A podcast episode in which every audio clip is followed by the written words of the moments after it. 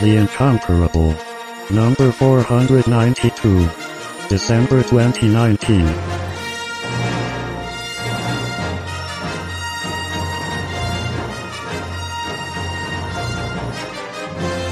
Welcome back, everybody, to The Incomparable. I'm your host, Jason Snell, and it's time for the first of what will be several episodes about Star Wars Episode 9, The Rise of Skywalker, the end, question mark, of the Skywalker saga, uh, the third movie in the third trilogy of Star Wars mainline saga films. Hard to believe that we've reached this point, but we have it's uh it's the big it's the big finale and of course we we have so many people who want to be on podcasts about this that we are breaking it up over many panels but i do have a wonderful panel with me here uh, to kick us to kick star wars week off. Is anything else happening this week? Uh, the holiday is star wars week right? Yeah i think so. Yeah, yeah. Uh, Aleen Simms is here. Hello.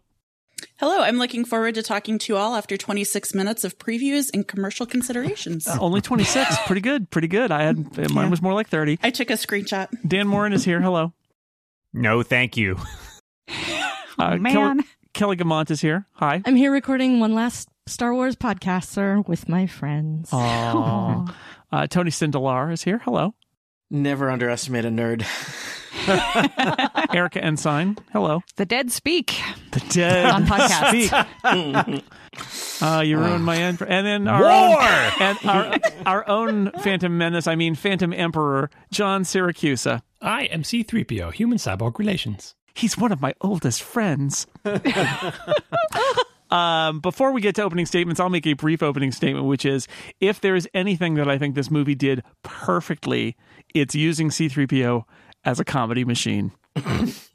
I was very happy with C3PO's ridiculous comedy bits in this. And now, uh, with anybody else, John, do you have an opening statement you'd like to give us? As a matter of fact, I do, Jason. Oh, Uh, go ahead.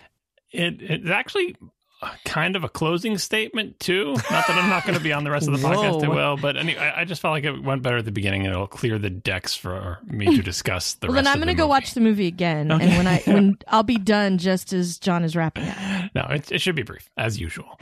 Um, all right, so these these uh, post Return of the Jedi movies uh, offered the promise to have a new trilogy uh, with new characters, new conflicts, and new adventures. We talked about it before they came out. We talked about it with Force Awakens.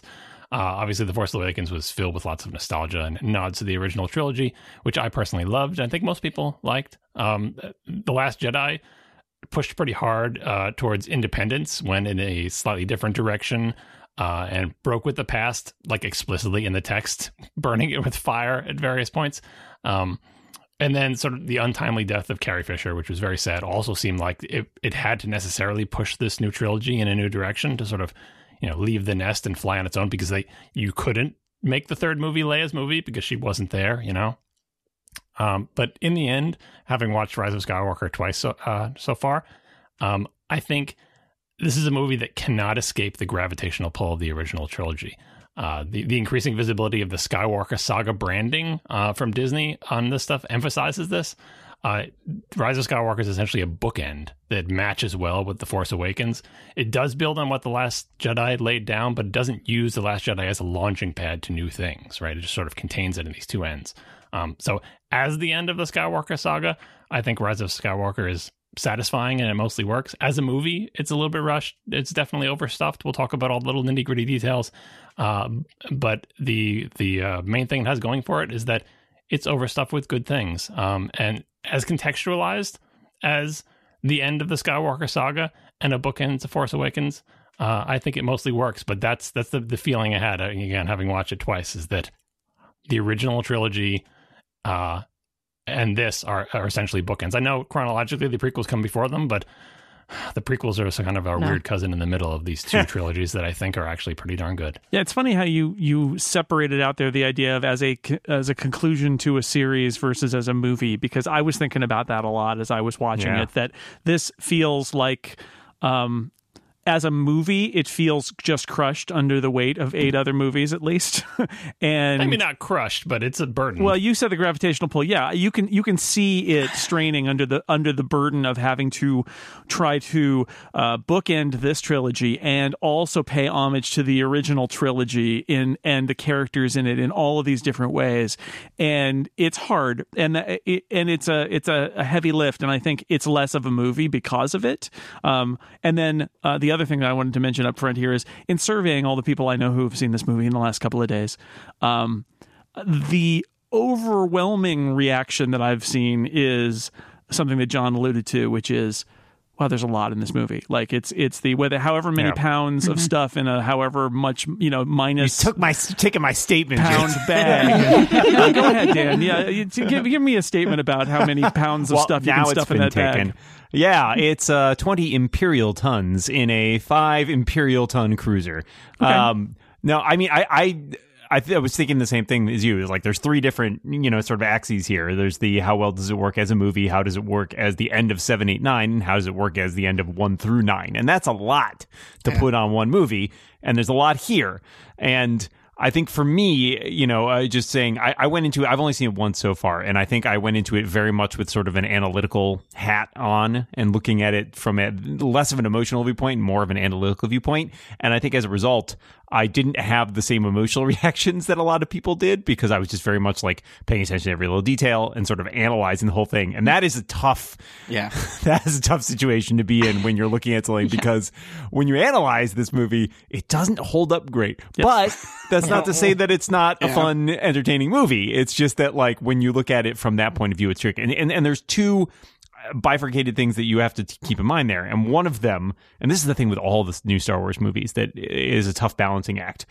You have to be able to reconcile the movie that you want them to have made versus how well do they execute on the movie they actually made, right? Because you can always line these things up against some hypothetical platonic ideal of this movie in your head, more so than with almost any other franchise that exists, right? So much weight, so much expectation is placed on this that if you just go in thinking like, well, I want to know how I want them to wrap this up and this up and I want them to do this and I want them to do this, you can't help but be a little bit disappointed if it doesn't like totally match like what you have in your head.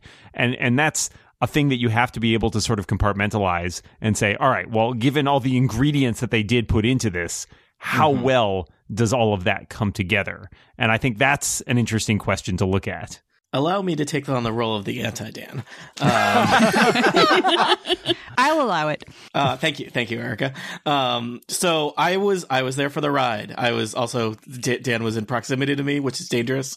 Um, We were at the end of the row from each other, though, so I didn't even talk to you during the movie. still, still too still c- too close for comfort.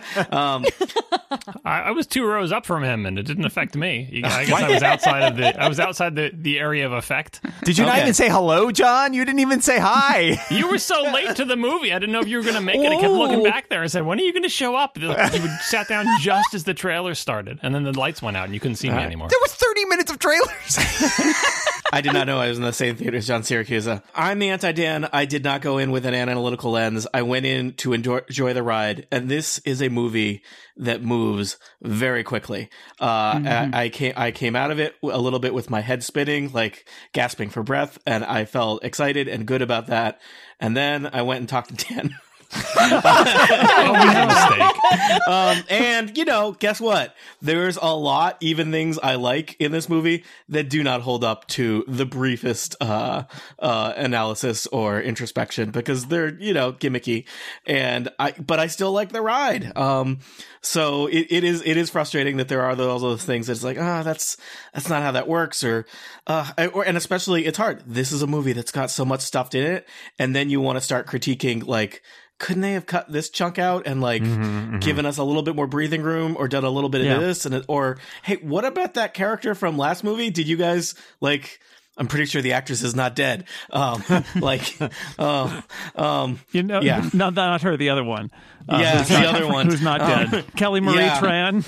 Yeah. yeah uh, yeah Yeah. i mean is Yeah. she did she get like arrested during the middle of this movie what happened I to had her? a moment where I thought, uh, "Do you are you guys aware of the Harry Potter series? Do you know how that one ended? Where they split the last one in two? Yeah. because it, it did feel like they had like we got to get it all in this movie. It's like, well, but we, we're going to keep it to two hours. And you know, Avengers Endgame was three hours. Yeah. I actually had a, a few moments where I thought this movie did did not need more stuff in it, but it could have used more More time, to breathe. Breath. Yeah. Nice, and yeah. it's it's hard. This this movie has like so many kind of set pieces, and some of them are more exciting than others. I think they're all exciting. You can, I mean, that does not necessarily mean they're great or that they're needed, uh, but there were a lot of cool ideas, and it was like they were terrified of, well, this is the last one, right? So we gotta we gotta use all them in. all now. Like put them all in.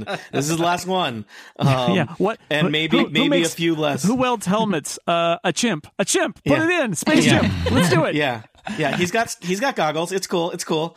Um, you know, do you want to now we can write an expanded universe novel about the Ugnaughts that he bought those goggles from. Um, but uh, yeah, so uh, there it is hard. I did. I Dan gave me a ride home, and he told me all the things that were wrong with this movie.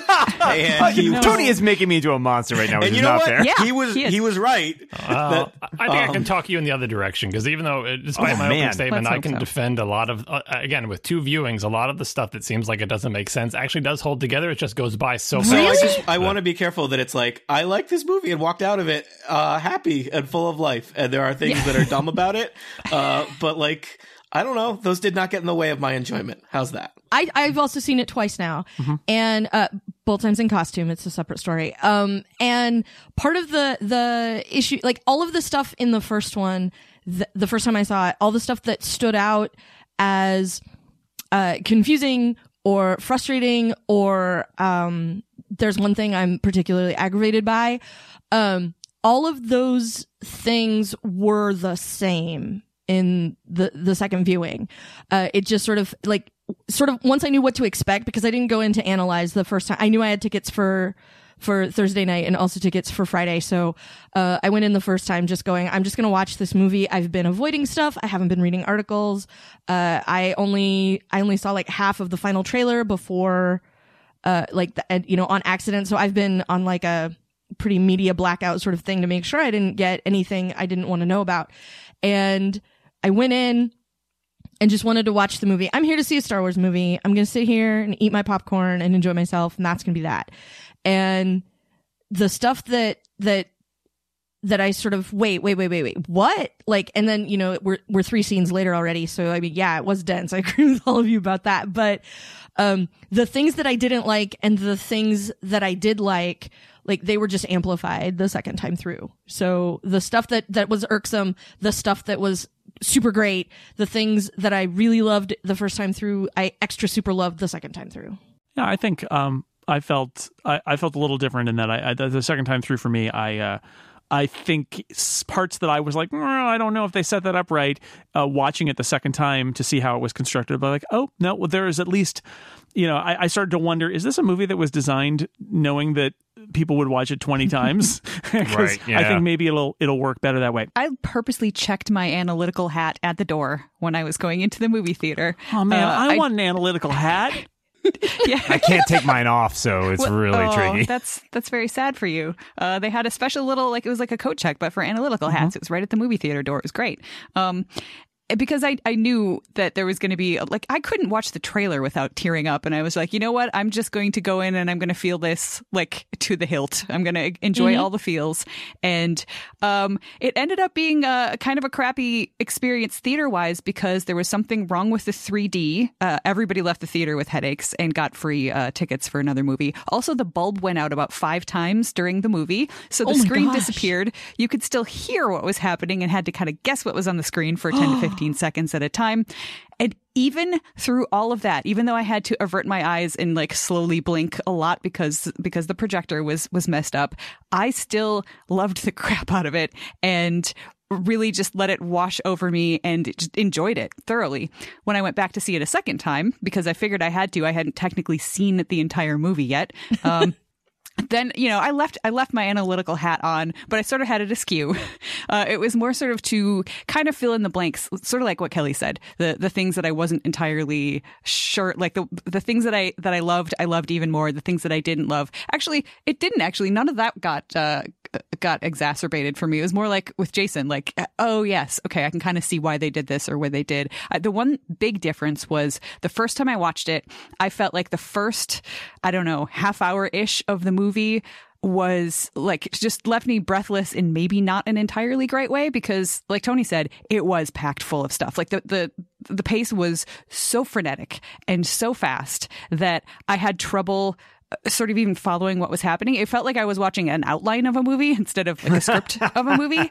And but but somehow I think I settled into the pace of it and for the rest of the movie it did not bother me at all. I was carried away. I didn't have an idea of how much time was passing. I was just really enjoying it. The second time I watched it, probably because I already knew what to expect, it didn't even bother me at the beginning of the movie. It it all just felt very smooth. And I think Jason might be right that this was a movie that was kind of written for like uh, when I'm talking about TV shows, I talk about, you know, writing for the box set. And I feel like maybe that's what was going on here as well, Mm-hmm. because it's a Star Wars movie. Yeah, people are going to watch it multiple times. They're going to pick it apart and they're going to dissect it. And you're going to see stuff on the second and probably third and fourth and fifth and sixth viewings that you didn't catch the first time. This episode of The Incomparable is brought to you in part by Masterclass. Masterclass lets you learn from the best with exclusive access to online classes taught by masters of their craft. You can learn the art of filmmaking from Martin Scorsese, improve your screenwriting skills with Aaron Sorkin, learn the art of storytelling from Neil Gaiman, and right now you can buy one annual Masterclass all access pass for yourself and get another one to gift for free. More details on that in a second. They have more than 60 different instructors across tons of categories. There's literally something for everyone. I, for example, watched Chris Hadfield, astronaut, teach about space exploration. You know, I'm probably not going to be an astronaut, but it was really cool to hear from an astronaut about the traits, the characteristics, and the the job of being an astronaut and the work you have to do and the training you have to do. Really uh, incredibly cool. With over 65 wide ranging ca- class offers, there's something for everyone. It's an easy way to give a gift that's personal and meaningful.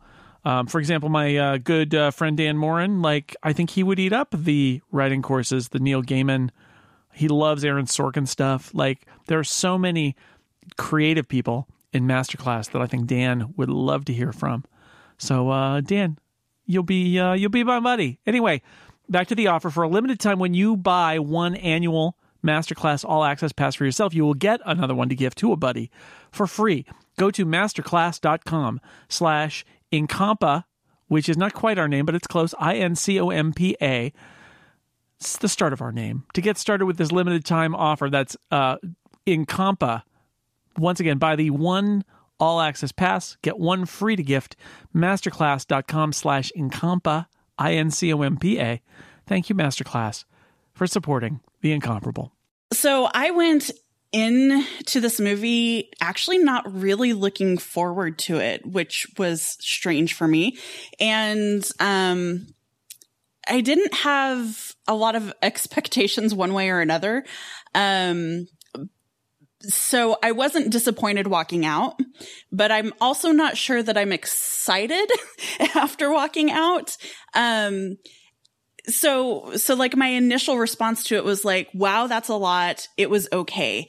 And as my husband and i do this after every movie we give it a star rating. We talk about our favorite parts. We nitpick because that's what we do. And i find myself thinking a lot about the things that I didn't like and having a really hard time to pick up on strong beats that I loved. And I think part of that was because you know, it was like an early morning viewing and I was tired and like there's all that. And I've only seen it the one time. So I'm still feeling very much in that overwhelmed space. Um, but I just don't know. I'm kind of looking forward to talking to you all on this podcast and figuring out how I feel about the movie before I go see it again and kind of, uh, I, I know that it will coalesce a little bit more in my mind because everybody who's seen it multiple times has told me, you know, that it's, it's a lot better. You know, they can hold on to more after the second viewing, but there's just such, it, it's just like, I don't know, like being, hit by a train or something. It's just It so much all It's at like once. it's like hyperspace jumping from atmosphere yeah, to atmosphere. Yep. hyperspace Yep. skipping. I yeah. likened Yeah. it to a conveyor belt that I felt like, especially for the first part of the movie, I. I I was on a conveyor belt, like I or or you, or you could say I was at a ride, like uh, Yeah. I, like, I can't ride. stop. It's just going to keep moving and just give, drink it in while you can because you're on to the That's next thing. because like a train a train wreck feels like a like a spectacle, but just I'm just riding the Star Wars conveyor belt Well, as a roller as, coaster because there's hills. As I am force fed. I am injected. Yeah, no, they make a lot of money. Disney makes a lot of money with putting people on Yeah. conveyor belts and showing them uh, exciting Star Wars It related could be entertaining, stuff. or being like you know having a huge uh, vat of water, cold Yeah. water dumped on your head, and just being like, All the while, the second time watching Upload it, content here. which was earlier today. The, the second time I was watching it, I kept thinking because I had a theory coming out of the first one, which is, all right, I think there's too many too many steps here. What would I take out? And I, I the second time through, I, I will say I admired the second time watching the way it's constructed. Although Yeah. there are a lot of steps, you move through them very quickly. And while I still think that like the Kijimi stuff could have taken place on the previous planet and Yeah, that I, there's I a feel lot of planets I feel frustrated. I, it turns out I don't think it's the pacing right because J.J. Abrams, J.J. Abrams has proved, um, you know, they can't see my plot holes if they can't catch me. Basically, so yeah, I'm just going to keep on moving, keep on moving, and I admire that. I admire his tendency to just like keep everything rolling. Um, so so that's great. There were a few moments where I thought my problem turns out is not that there are too many things; it's that it feels a little too intricate. And by that what i mean is and, and i'll step through sort of all the places we visit and we can talk about them all but mm-hmm. there's a moment where you realize they want to go to a pl- they've got a clue to take them to a planet to find a clue that will take them to somewhere where they can find a thing that will take them to somewhere mm-hmm. else they need to be. I'm like wow how many levels of parentheses do we you know how many layers mm-hmm. down Yeah. do think i that's have why to I liked go? it so much. and, and and it felt kind of exhausting even though it worked really e- even though it was paced well it still sort of felt like you know we're doing all of this to get to a guy who might know where there's a clue to get to another guy. So here's my my big question about I guess if, how how people feel about this movie as a response to the previous movie because Yeah. there feels like so much. And all right, I'm just gonna say here somebody's gonna jump in and be like, no, Lucasfilm Story Group is a unified force and has everything is this was preordained years ago and and nothing is a response to everything. It's all the Grand Council has all preordained everything and the directors are just stapled on. No, but like it feels like this is in response to the previous movie was a slow, mm-hmm. slow chase scene, and so this you will not have time to breathe. Deal with it, people. Yep. Also, many of many of the themes and things that were established in the other movie. Eh, what if we re- what if we undo those? Right. And I, I know going in, I feel like I watched this and I felt like this makes a really great sequel to episode seven. It doesn't make quite as good a sequel to episode No. eight. Yeah. I and you can disagree. Like, I, I- I, I- I I, see that- I know see you that do, but- position. I see where people are coming from with that. Like that, that is a very, a very common take. That like, you know, there's the there's the plot things that seems like they might have been undone and things that are ignored. That's why I kind of framed it at the beginning as like the Last Jedi is the, the the weird cousin in the middle of these two, right?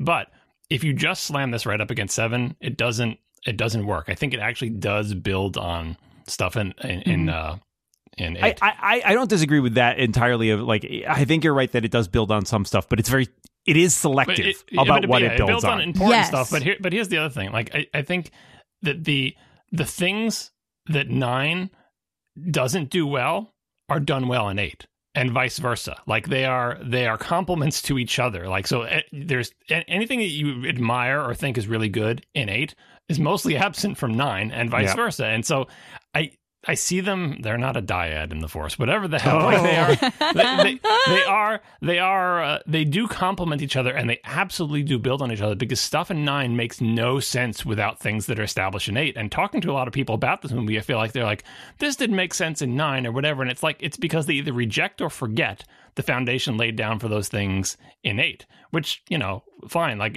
uh, Dan mentioned earlier that he had three separate axes. I have axes. I have the exact line in my notes. Only have two separate axes, and my axes are the major plot points of the story, which I think we should discuss, is like what actually happens, right? Um, and then how they're told, which is what we've been talking about. Like, how do you tell those things? And to, to Jason's point, the other item in my notes is what's my cut list? So I'd love to Yeah. be able to, to touch on all of those as we go through. Like, but I feel like we can start with like the major plot points. Like, what actually happens in this movie? What is the plot? Because to me, it was a complete revelation because I had stayed spoiler free. Yep. So I didn't have time to process it. So my first viewing was entirely getting my hair blown back by what actually happens. What is the story? What is the plot? Setting aside the the planet jumping. I just want to add really quick of the context of it because I think John's hitting some on some interesting points. Like I, I watched my wife and I watched like all the movies leading up to this, and you know we watched The Last Jedi. I think we finished Wednesday night before we went on Thursday, and that is a movie that eh, for me has grown over time. I, I feel like I came out of Episode Seven feeling very like that was a lot of fun. Like that was a great little Star Wars reboot, especially after the prequels. I came out Episode Eight being like I don't know if I loved that movie, but it sure as mm-hmm. hell made me think a lot. And I came out Episode Nine like kind of feeling like what? Uh, and so and so coming off episode 8 which has for me grown every time i kind of watch it and i find new things in it and i like it more um I, and again, I like like Jason said, like this is a thing that I think is designed to be watched a lot of times, and so it's very possible that as I rewatch it, my appreciation for it will change. But it, it definitely coming up off episode eight, it is it is a little jarring in the way that it it is both pacing wise and the way that it, it sort of picks up certain themes and takes different directions with them, which obviously we will talk about. I know we've talked a lot. I know everybody talked a lot about episode eight, whether it was because they liked it or they didn't like it or it ruined their childhood or it was the undoing of Western civilization. I'm not overstating it, whatever. I'm, gl- I'm glad we rebuilt Civilization after that. It was real tough I to go. Yeah. That six that six months hiatus on Civilization was rough. Everybody. Well, we started rebuilding. yeah. but well, I mean, there's We got there was a go. lot like there was Yeah. a whole lot of like wailing and rending of garments and gnashing of teeth and all that like over episode 8 and whether you like what they did with Star Wars or didn't like what they did with Star Wars and there there were some things in it that I wasn't necessarily super jazzed about but it was it absolutely felt like a Star Wars movie mm-hmm. right down to the ground and it had a point of view and for me watching that after 7 which was, hey, you know that movie that you love from the 70s? Like, what if we made that movie now and let JJ Abrams do it? Like, to me, I got a lot of that out of episode seven. There were some new stuff, there were new characters, they were interesting, but I did get a whole lot of what if episode four, but today? And I get that with this one as well. And that's part of what I don't like about what JJ Abrams is doing, which is every time somebody gives him the keys to a vast infinite galaxy, he picks his favorite movie from it and retells that movie. And I find it really frustrating. He gets the third movie in a Star Wars trilogy, so he just makes Return of the Jedi again. Rian Johnson had ats on a snow planet, you realize. I mean, it's not like he avoided the Empire analogies. No.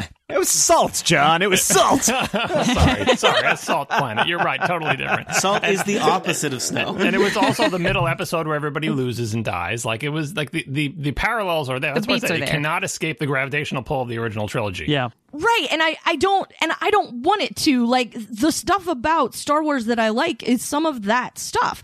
But I get, like, I didn't, I didn't need another emperor. I, I don't want to, I'm not trying to get too far into plot, but Same like, there emperor. are things in this that, like, Yeah. New jacket. New day. I didn't need the emperor to get rebooted. Same throne room, same Ewoks. Uh, yeah. yeah, but we'll, Literally well, the same Ewoks. I We'll, looked we'll in the get there. credits. Um, Literally the same Ewoks. but that's the part that I was that I was frustrated about. And so like whether you like 8 or not, I really liked that it was still very much a Star Wars movie and that and that piece of this is what I liked, but I wanted to see more of this vast infinite galaxy that's been dangled in front of me in various formats for the last 4 decades. We got a lot of planets. I think that's what I think that's what John is getting to, and, and what I think about the crushed by the the need to fulfill this legacy versus setting off. This is not, this movie is not made. And you could see Rian Johnson straining at it with the last one, but like it's it's really kind of turned out to be not about exploring new parts of Star Wars. It's about exploring old parts of Star Wars mm-hmm. again, and then maybe resolving bringing it to a close. and then and then move Yes. and then giving it in the some opportunity cases, to move literally. on. Yes. Yeah. Thank you for your patience as we tell you about our other sponsor this week. It's Pingdom. The holiday shopping season is almost over, in fact, although I'm still desperately trying to get things that'll ship in time to get here on Christmas Eve. I'm going to be looking for good deals. And you know, when you go shopping online, there's nothing worse than having the shopping experience fail around you. You lose the ability to get that thing that you thought you were going to be able to buy and get to you in time. Pingdom is all about that. It's all about letting the people who run websites know the moment those websites break. And it's not just going down, it's breaking.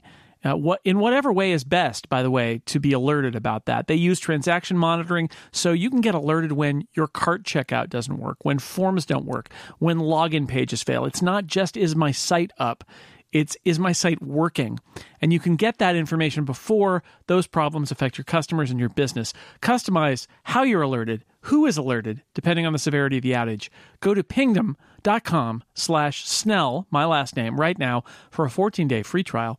No credit card required. And when you sign up, use the code SNELL at checkout, and you'll get an awesome 30% off your first invoice. Thank you, Pingdom, for keeping the internet up, for warning us when our sites are broken, and for supporting the incomparable. So uh, let's let's uh, break the movie into parts because otherwise we'll be here all week, and I want to try to hold this podcast down to under five hours. Um, Fine. You know, if we must. So, uh, the dead speak in the crawl. We're told that uh, a broadcast, a podcast, maybe uh, from sent by the Em- Emperor Palpatine's voice is on there, and that's like All they, throughout Fortnite. Did they hire? right. Yeah, did they hire a uh, an impersonator, or is it really him? But uh, Kylo Ren's not happy about it because he says I'm in charge now, and so he's gonna he's gonna track down the source of this. Uh, and then meanwhile, uh, Leia has sent out a crack team to to find out information about uh, the fighting the First Order. Um, they we get in this section, which I'm calling before the quest begins. Um, uh, the movie opens on Tie fighters and a fiery planet, and it's same old Kylo Ren, and he uh, and he he gets a a triangle thingy and pilots it to a floating obelisk on a scary planet where he meets the, he hears the voice of Emperor Palpatine who says I have been every voice voice in your head there's a clone tank full of like leftover Snokes he says I was I said Snoke to you You can, you can never have too many Snokes. yeah, right. And but he also plays his voice and Darth Vader's voice, and he asks the question about Rey, who it, you know, it's who is she? Meanwhile, um, on the Millennium Falcon, it's not Rey who we saw piloting the Falcon a lot before. It is Finn and Poe. Um, they are uh, getting information for the Resistance. They're they're cop, not a cop. Uh, information for the Resistance. Uh, they have to do a maneuver where they uh, have to boulder a bunch of Tie fighters. Is that an Indiana Jones? Is that a Raiders of the Lost Ark reference there? I don't know. Uh, you turn around and then you're there the boulder in the hallway. I don't know. Anyway, um, they go back to the the uh, the base. I will say at the end of uh, the Last Jedi, it felt like there were no Resistance people left. Yep. There are a lot of Resistance people left in this movie. Don't know what happened there. lot, a lot of shit. Not They that many more. It felt like that thread was like, nah, we don't want to deal It, with it that. turns out they had other. There were other guys around, and it's yeah, fine. and they look they look the same. Like they all have the same outfits as the guys that died last Yeah. movie. If, Don't if worry If every about person that lived on the Millennium Falcon at the end of the last movie just like brought in like you know their family, like two people, Yeah. that's about what you get. It's they- not really a they huge tell number. two friends, and they. I mean, And they had plus, to you also. don't know how much time has passed. And Like, they- yeah. presumably they're they're regrouping. They gotta get some X wings and some Y wings and stuff. JJ contractually can't get rid of Greg Grunberg. They're Uh, tied at that's hip. that's Wow, well, he kind of so- did get rid of him. he later. Um, uh, so anyway, uh, they go there and they talk to Princess Leia, um, or, or General Leia. It's they talk to Carrie Fisher uh, using clips that they recorded. Yeah. Well, in- well, they talk in- near Carrie in Fisher. other, mi- yes, in- in, Yeah. other Yes. and, and, and let me just kind of like summarize this whole section, and we can dive in. Um, there are there's a little bit of force time flashes between Ren and and Rey. Uh, uh, Charlie from Lost is there. Um, the the uh, they, Not Kylo's ship. Yeah, Found just him. always, always looking like he's super ready to be in a movie and not. Like, yeah, any, anyway, how, anyway, here's Wonderwall. Um, Exegol is in the unknown regions. This is the planet of the Sith, uh, and at that point, the quest begins. They must go to the Forbidden Desert and uh, try to find a clue to Yes. uh, a person who knows where they can find the Wayfinder to find where they can go to get to Planet Exegol, which is That's where why, that's the why Emperor always said is. Poe is the, is the galaxy's greatest detective. There's there's a lot. This is the worst fetch quest. There's Mainly- a lot of stuff happening here. Yeah. You know what? Look, as a dungeon master, I appreciate a fetch quest. And does that fetch quest, if you've got a number of steps to it and like the, the session's running long, uh, short, yeah, you add in a couple more steps. Like the clue leads to a clue and just don't, don't question it. But yeah, it is like, yeah, why didn't we think to look in the Death Star? like we should have started there. It's, it's it's where he left it. Literally, he left yeah, it. like let it. Let, but there's The like last a, there's place a sec- anybody saw there's a secret map. And look, a secret map hidden inside a dagger. That's objectively cool. But when a secret map Oh, hidden yeah. inside the dagger leads you to like, yeah, my house where I keep my stuff. Yeah, I mean, literally, they could have saved a lot of time by saying, like, where was the last place anybody saw this guy? Yeah, let's Yeah. just start there. Um, but but anyway, you, but still, secret dagger. That's you know, All right, Carrie Fisher. I, I feel like it, Carrie Fisher's presence in this movie is is in some ways a microcosm of the issues that this movie has, which is that it is trying to do right by history while also being a movie. And I, everybody, and, and here's the problem: more than Tarkin in Rogue One, like it's very hard for for I think a lot of people in the audience. She she died. They used footage of her. They built the script in large part around the dialogue they Yeah. had Yeah. to, to, And it to give her Yep. to give Yes. her an arc. And on one level, I feel like it is truly honoring Carrie Fisher and Leia to let her have a participation in this movie and actually kind of make a, a, a sacrifice that resolves a lot of character uh, arcs, right? At the same Or tries at the same time, uh, and so I understand why they did it, and and it actually really touched me emotionally that they were honoring her and they really wanted her to participate, even though she passed away before they even released the last movie. That all said, I what I wrote down in my notes was uh, Princess Leia Mad Libs. Because it is, Yeah. Yeah. I mean, if I didn't know, would I have noticed how oblique, or if Leia was a character who spoke obliquely, Yeah. I might Well- accept it. But it's so strange. Mm-hmm. But yeah, that's not Yeah. how she communicates. they made the big deal too of the that they would not be using CGI, which I, I can hear like Joe Steele taking pain because it's like what what They, what does that didn't. mean? They Like, didn't use a virtual Carrie Fisher for her face, but it is. Yes, but she's Right. being inserted. Oh, yes, I suspect. Yeah. And, and I think yeah. they added voice CGI. samples. yeah. Yeah. and so this Yeah. was the trick for me. And again, like going back to the the problem with like not being able to take your analytical hat off is like knowing It's hard. that they did that. Yeah. Watching Yeah. that, I was like looking for the seams essentially, Yeah. and like that was hard to dial hard. back. Well, that's the thing. It's like every time I listened to it, I was like, oh, okay, so this kind of makes sense, but like, okay, so The- what was she probably actually talking about? around yeah, her. Yeah. everything's a little weird. It's not. It's it's it's technically brilliantly done. I think it looks. if you perfect. didn't know, oh, yeah, no, it and it looks fine, but sounds th- perfect. she doesn't. She doesn't. What she says doesn't like. Yes. There's no way if you had Carrie Fisher on set, you would write these lines. Correct. For her. Yep. Like No, 'cause it- exactly. Yeah. Well, even if you did, she would change them to something better. That used to Exactly, be her job. that was her job. yeah.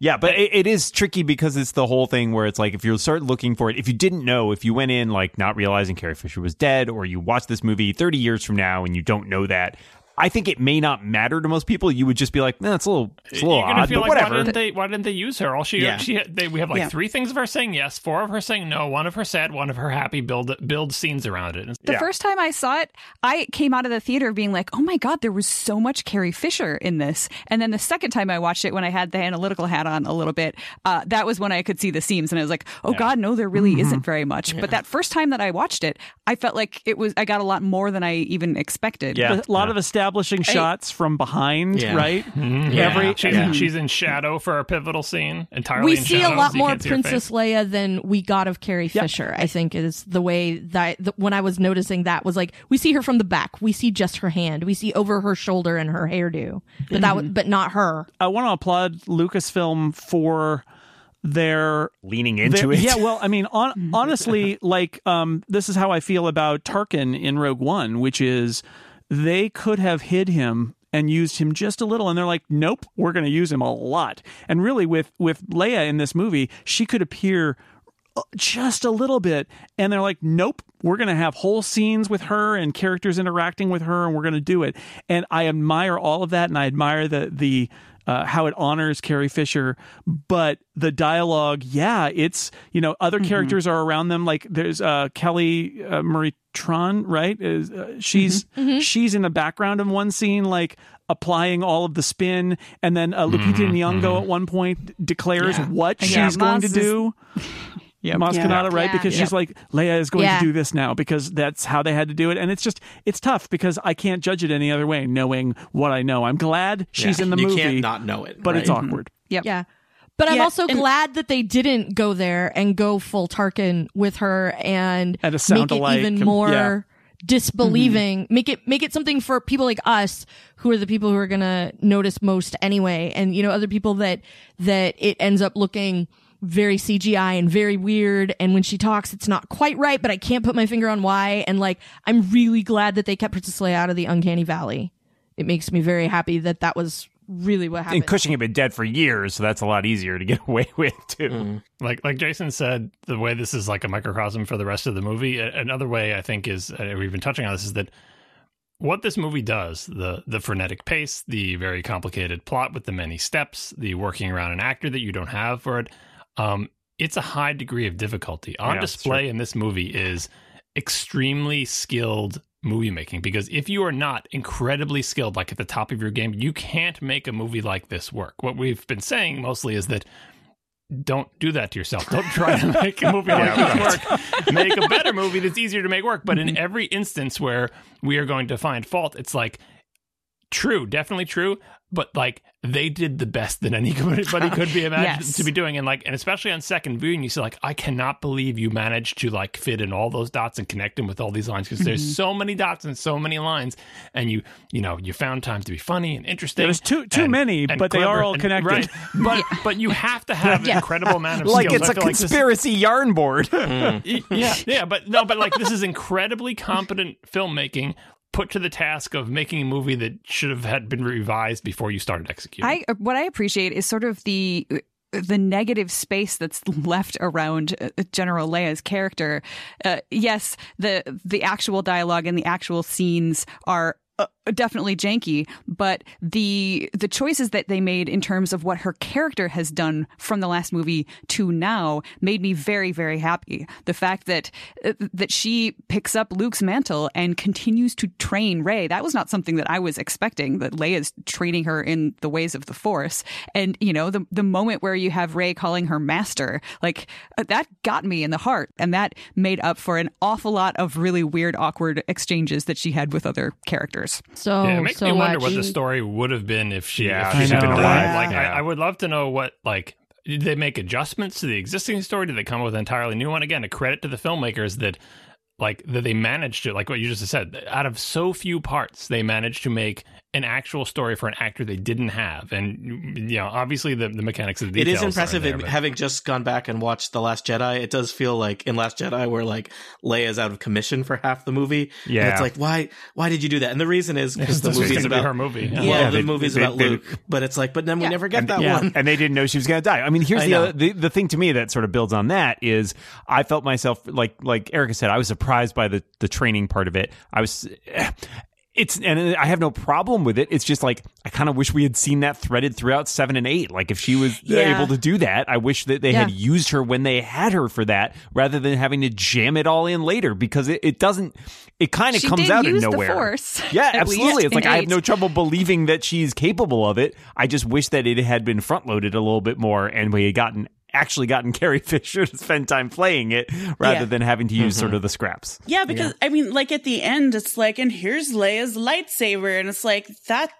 Oh, That's convenient. okay. like it was like that's awesome, and that's something that we've talked about. Is like Why did we, we know never get she's to see her right. wield it, right? We know Like, she's even- force even sensitive. We know not she can do in battle, this. but like Well, that's, Yeah, that's but we don't- So there, we- there is a digital Carrie Fisher and a digital Mark Hamill in this Yes. movie, and it's that True. one brief scene that's a flashback to them tr- to Luke training Leia post re- Yeah. post Return of the Jedi, and I, I I don't know how all you feel. I loved it. It was really short, and those are recognizably those characters from back in the original trilogy. And I like that suggestion. Mm-hmm. Like it, it's like you'd read in a book, and they'd say, and of course, after that, Luke trained Leia to be a Jedi. Of It's course like, I did. love Yeah. just Yeah. seeing it briefly, and then you know there wasn't much to it. They lift their helmets, and then we're out of there. But it was like, yes, there they are. JJ did the Tarkin thing again because they have them in the blast shields. Like, oh, this is a convenient way not to show their faces. And JJ's like, nope, Flip. We're showing the Yep. faces. Recognizable. But I also really, really, I liked how they did it, and it was the, like you, Jason, like it was the exact right amount. Like I knew exactly who it was, what they were doing, and like Dan, I was sad that I didn't get to see more of that stuff because that's what I've been waiting for since Leia had that feeling that time. Was like, when does she get a lightsaber? It's like, but boy, especially howdy. to Aleen's point, like eh, I think what it felt, it felt a little bit like a sop to me, and that was frustrating Yeah. because it was like, oh, here's the lightsaber. It's like, why did you wait Well, until well, they're, like they're trying to make up. I mean, JJ. I know, didn't but because he did. JJ didn't make eight, right? So that Right, wasn't it's not- in eight, right? And Yeah, it wasn't in seven for it to either, and he did like- make that one. He's trying to say, well, she did have a lightsaber, and I'm also going to explain why she gave it up, which is a retroactive way of explaining why you didn't see this elsewhere. Although, again, you saw Leia use plenty of Force stuff in Episode eight, but she wasn't running around whacking people with lightsaber. Also, that lightsaber was really pretty. I like. I loved it. It was was. so Yes. nice. Okay, let's take one more break. I want to tell you about our third and final sponsor for this episode. It's ExpressVPN. We all know how a VPN can protect your privacy and security online. It can also help your region information. Uh, first off, people won't know where you are, which is good for your privacy. They won't be able to geolocate you. But also, it means that when you're watching TV and using streaming services, you can change your location. Now, I mostly use this when I'm traveling to push myself back into the United States so I can watch the stuff that I paid for because there's nothing more frustrating than being told, oh, hey, I know you've got this service, but uh, you're in Europe so you can't see it. That's the worst. But yes, I have heard tell from many sources that it can let you do things like, you know, watch Doctor Who in the UK or or get on Japanese Netflix. That may also be true, uh, although I can't confirm that. I can confirm the security and privacy features of ExpressVPN. It hides your IP address, so you can control where you want sites to think you're located. They won't know. They can't link it to your home IP address. You can choose from a hundred different countries. Um, there are hundreds of different VPNs out there, but ExpressVPN's great. It is ridiculously fast, which is what you want when you're watching shows. No buffering, no lag. You can stream things in HD, compatible with all of your devices, phones, media consoles, smart TVs, and more, so you can watch what you want wherever you want. Uh, go to this link right now, expressvpn.com slash snell. You'll get three extra months free with a one-year package. Support the incomparable. Watch what you want. Protect yourself from snoopers expressvpn.com slash snell thank you to expressvpn for supporting the incomparable The first thing on my cut list is almost everything you just described. in this Yeah. first section of which is like I don't need to see the Falcon going to the ice planet and getting the tape and plugging R two into the giant USB cable. Like it just cut. Hyperspace jumping. Uh, No, the hyperspace skipping was cool. Like I, this No, is this is my thing. so- I imagine that- that, that there's a meeting. There's a meeting with JJ like before this movie is made, and here's the key phrase in that meeting that you would look JJ in the eyes and say, "These are all good ideas," which is true. I just, I mm-hmm. see. I imagine a different meeting, John. I imagine a meeting where there are th- there are three Star Wars librarians there, and they're like, "Look, JJ, this is how space works." And JJ flips the table and says, "I don't care how space works. I'm JJ Abrams." I'll tell you how space These are- works. These are all good ideas. You can't, have them all, no. man. You can't. But if you don't have them the all. hyperspace skipping, then you don't have the, the same sequence between Rey and Poe, but like talking about, you know, it's on fire. Well, what's left of him isn't on fire with BB 8. And that was one of my favorite moments in the Yeah, entire no, thing. and these so- are all good ideas. I'm saying I'm not saying this is bad stuff that you should cut it because it's bad or th- that it doesn't contribute to the movie. It all does contribute, but there's so much of it. Something And has so to go. If, my first thing on my cut list. Clearly d- it don't doesn't. have that secret mission. Sorry. I was I was thrown by the like the plot point of the Emperor is back. Uh, which seemed like a weird thing to give us in the crawl and not show us. But again, I guess it's like, nope. We, we instead we get hyperspace skipping. I don't. That feels Star Warsy to me, though. Yeah, yeah, it does. You get a lot of stuff out of the way with the crawl. Yeah. Yeah, that's fine. I I, I admit to my a nitpick about the, the hyperspace thing just because I do think seven eight nine fundamentally really changed the way that like Hyperspace Lightspeed works. felt, Yeah. and it always Yeah. has Oh, yeah. frustrated me because it felt like there were rules, it was dangerous, and like Yeah. you shouldn't be doing these things, and there's Yeah. like it added there's a tension line. in There's certain a line points. in the Force Awakens where it, Rey and, and and Han are in the Falcon for the first time, and they're like, "We're gonna jump to light speed from inside this uh, hangar that has an open door, and like that's dangerous." And She it's says, like, "Is that even yeah, no, no, no, no, no, that's nothing now. Well, they're, they're Yeah. pushing forward the state of the art. I mean, there's new OS updates, so they're talking every time. no, no, no, there's not. That, thing is that thing, obsolete technology. the Falcon is riddled with malware. It's between this and JJ's treatment of warp speed in Star Yeah. Trek, where it feels like you really don't understand, even like theoretically, how this works.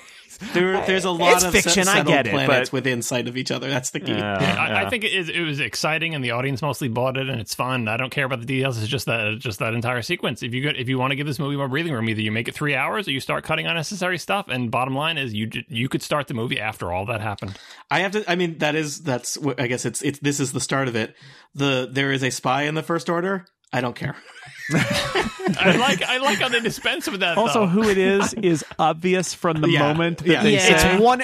It's one Like, of I- two people. Yeah. There are only only- two I only know actors. first order. I only know one of their names. So The other one is Richard Grant, and it's like, well, we never met Richard Grant before. I guess he could be a spy. yeah. So in in the quest section, we've got a few things going on here. Um, Richard E. Grant, who was just mentioned, he is a, a- an old school Empire guy. Loves the emperor. Emperor. He's gonna do whatever uh, Kylo Ren says.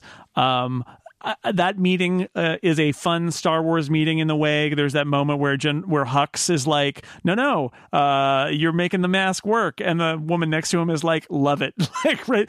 I like and, it. And, and, and the guy, and then the guy sitting next to Richard E. Grant is asking a salient great question. questions about And- all the asinine plans, and like his grandpa before him, except way more violent. He's like, "I'm not going to choke you. I'm just going to slam you on the ceiling until you're a pancake. Don't ask and me then keep talking while you're Yeah. up there. And I feel like that was a really important uh, uh, character moment for for Kylo Ren because yeah, like you said, he is like his grandfather, but he's really not because he doesn't much have his stuff together. jerk. He is he is out of control, and that is kind of an important thing for him throughout the It's a entirety of this movie. for sure. Yeah. And, Oh yes. Where have yeah, you so worked, slamming John? the guy against the ceiling is is this beautiful fan fan uh, ish echo of the first Yep. movie, but in a way that actually makes it fit in with with this character in this movie and now. Yeah. And JJ loves to hang a lantern on things that Yes, might not does. make sense. You have to have the character. They do it later with the holdo maneuver. You have to have the character ask the question that the audience is thinking, and then JJ swats it down in a millisecond and moves on. It's like I addressed your concern. the guy asked the question, and I stuck him to the ceiling. Next scene. But honestly, who hasn't been in a meeting where you have n- not want you know like I've been in meetings where I've wanted to force slam people on the ceiling and All right, so um, we go to Pasaana. Planet. Here's a new planet. Everybody, they are having a festival that only happens once every 42 years. Here it is: colorful kites, delectable sweets. Um, uh, Rey meets a cute alien kid who asks her her family name. That is kind of touchy issue. She doesn't have one. Who does not die? Let's just give credit for showing a, a planet with cute little child aliens that is not blown yeah, up. later in often you don't see the children of the squid alien adults in this case. They're, they're like, no, No. here they're, They're adorable. They are adorable. I also and I like that they're having like a family festival. It's not a seedy ca- cantina or Yeah. you No know death sticks sail to be barge. seen. It's, just like bright. no, this is normal That's cool. people having a holiday. I, I did Damn wish that that nice. one scene of like the puppet show that the kids were watching Yeah. was going to pick up from the end of episode eight, where the kids are telling the story about Luke. Right. Yeah. Like I was Yeah. like, oh, this is going to be a way of showing that the legends have grown, etc. And people are about. I, nope, it's just. I think at the thing. very It's fine. least, it showing the children is trying to give a little bit of extra resonance to this idea that what's happened with the First Order Legacy. is that they've been legacy. Tony, thank you. Yeah. No, that the First Order's been stealing children, right? Like the stormtroopers, Yes. like Finn, mm-hmm. all are being taken as children and conscripted, and so you see these alien children here. It's hard not to think about that Don't little bit. think about that later in the movie. when they kill all the stormtroopers. 80, 80 million stormtroopers Yeah, left stor- and right. one of the one of the lessons that happens later in the movie when they get to the Endor system is that they they meet a bunch of former stormtroopers just like Finn, and it's like, oh, stormtroopers are people too, including all those ones that we shot to death earlier. Well, you know, that's war as hell. They're all willing to kill innocent people. That's the people. difference. That's the- that's the real so, shakeout. Yeah. So go ahead and go It's ahead and hard- shoot I 'em. mean, you know, I, I I just feel like when when Finn and Poe are running through that uh, that ship, they don't really give those guys a chance to be like, "Yo, what's your morality?" Yeah, because they're still there, so Yeah. they've they've pledged it by I by guess. just being there. They've brainwashed. Yeah. it's not You their fault. Well, Yeah. I mean that's that's part. I mean, the, Star still Wars is not Star Wars does not lean on this except No. maybe in Rogue One, but that's that's war for you. I'm like just- there's humans we didn't the see the uh, the the, the extra fine. Scenes in Force Awakens where there were four people like Finn being like, "I don't want to do this. I'm going to head to an escape pod," and they get shot by a resistance fighter on the way to the escape Yeah. pod.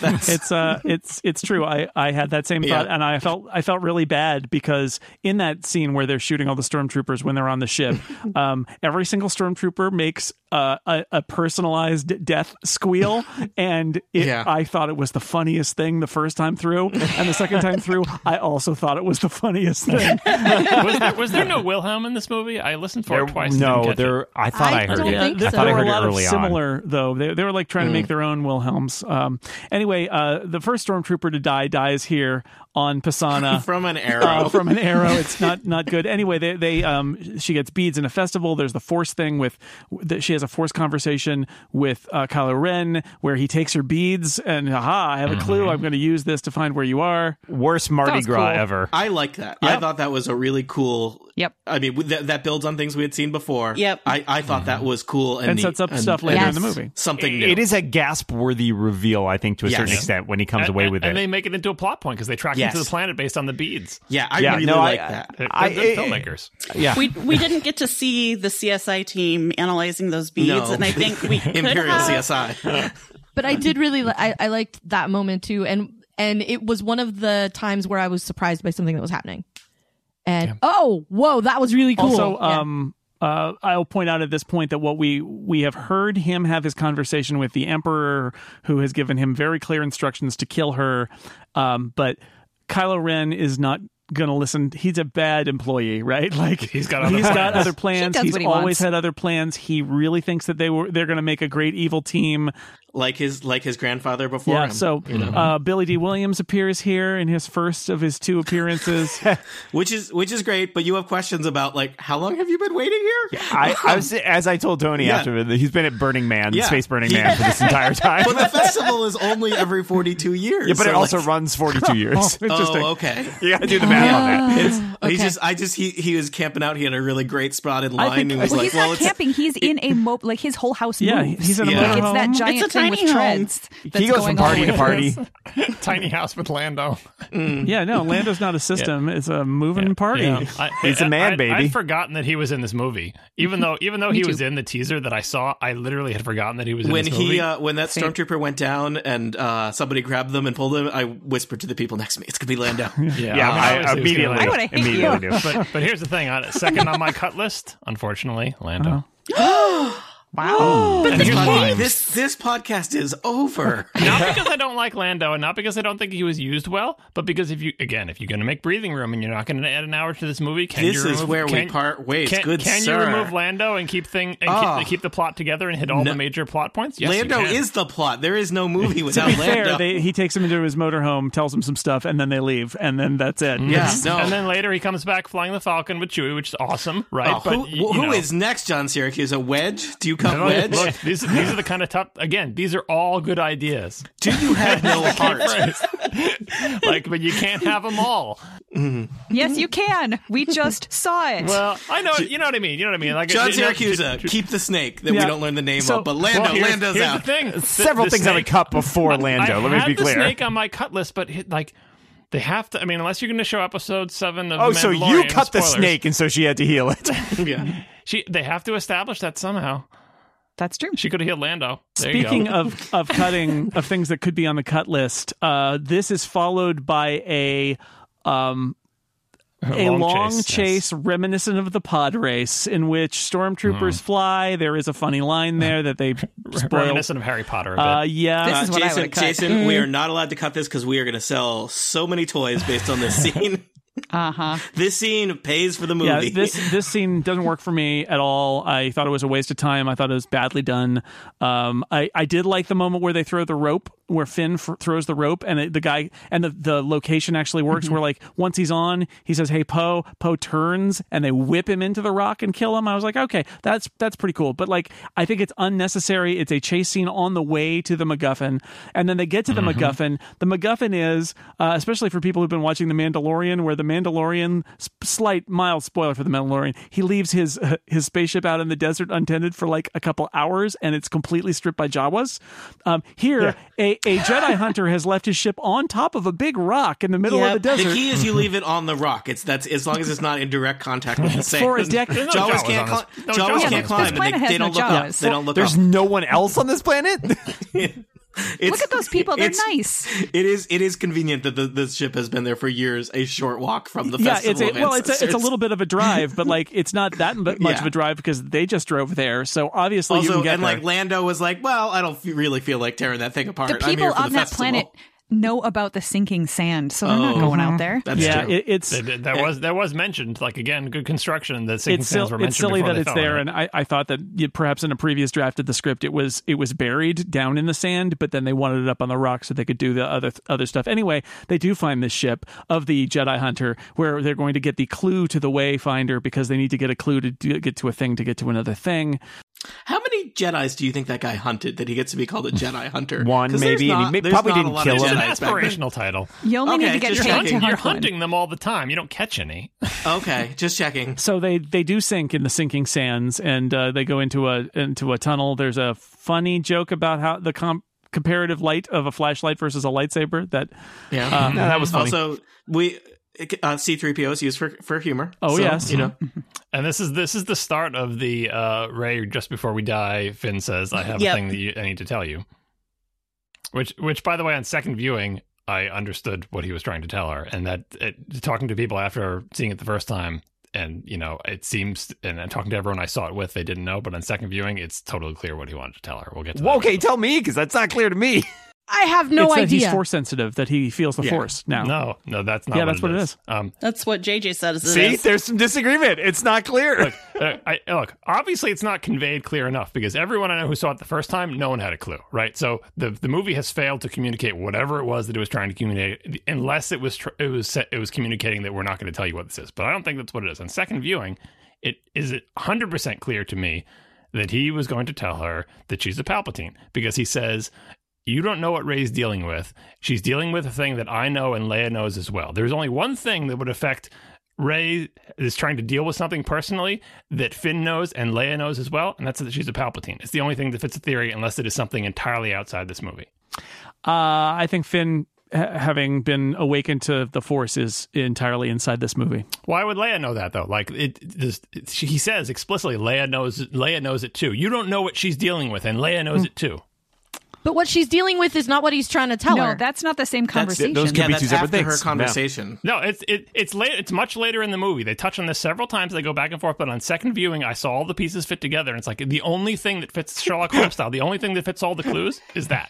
Uh, John, is your wall covered in thumbtacks and string? It, I'm serious. like, John, John, you're not supposed to eat the yarn. You're supposed to put it on the wall. I, I actually debated taking notes during the second viewing, but I didn't want to turn on my phone in the theater. I theater. took for the notes on a people or piece of paper, but, John. But, Piece of but it- paper. like, yeah, I know Um, this ancient So, technology. meanwhile, you know. down in the hole, um, before Thank you. oh, is it us? Are we in the hole? We, get, we are. We are in the hole. Um, there is a snake monster down there that Rey heals with the Force. Um, but before we get there, I want to point out how totally cool this uh, Jedi Hunter is. That he had a cool Sith symbol on the hood of his car. It was hood ornament. yep, It's a totally. yeah, hood the, ornament. the thieves love to steal those. That's why they sink down into the, Yeah. the uh, radiator. Man. You get you get the you get the idea that this guy shopped at Hot Topic.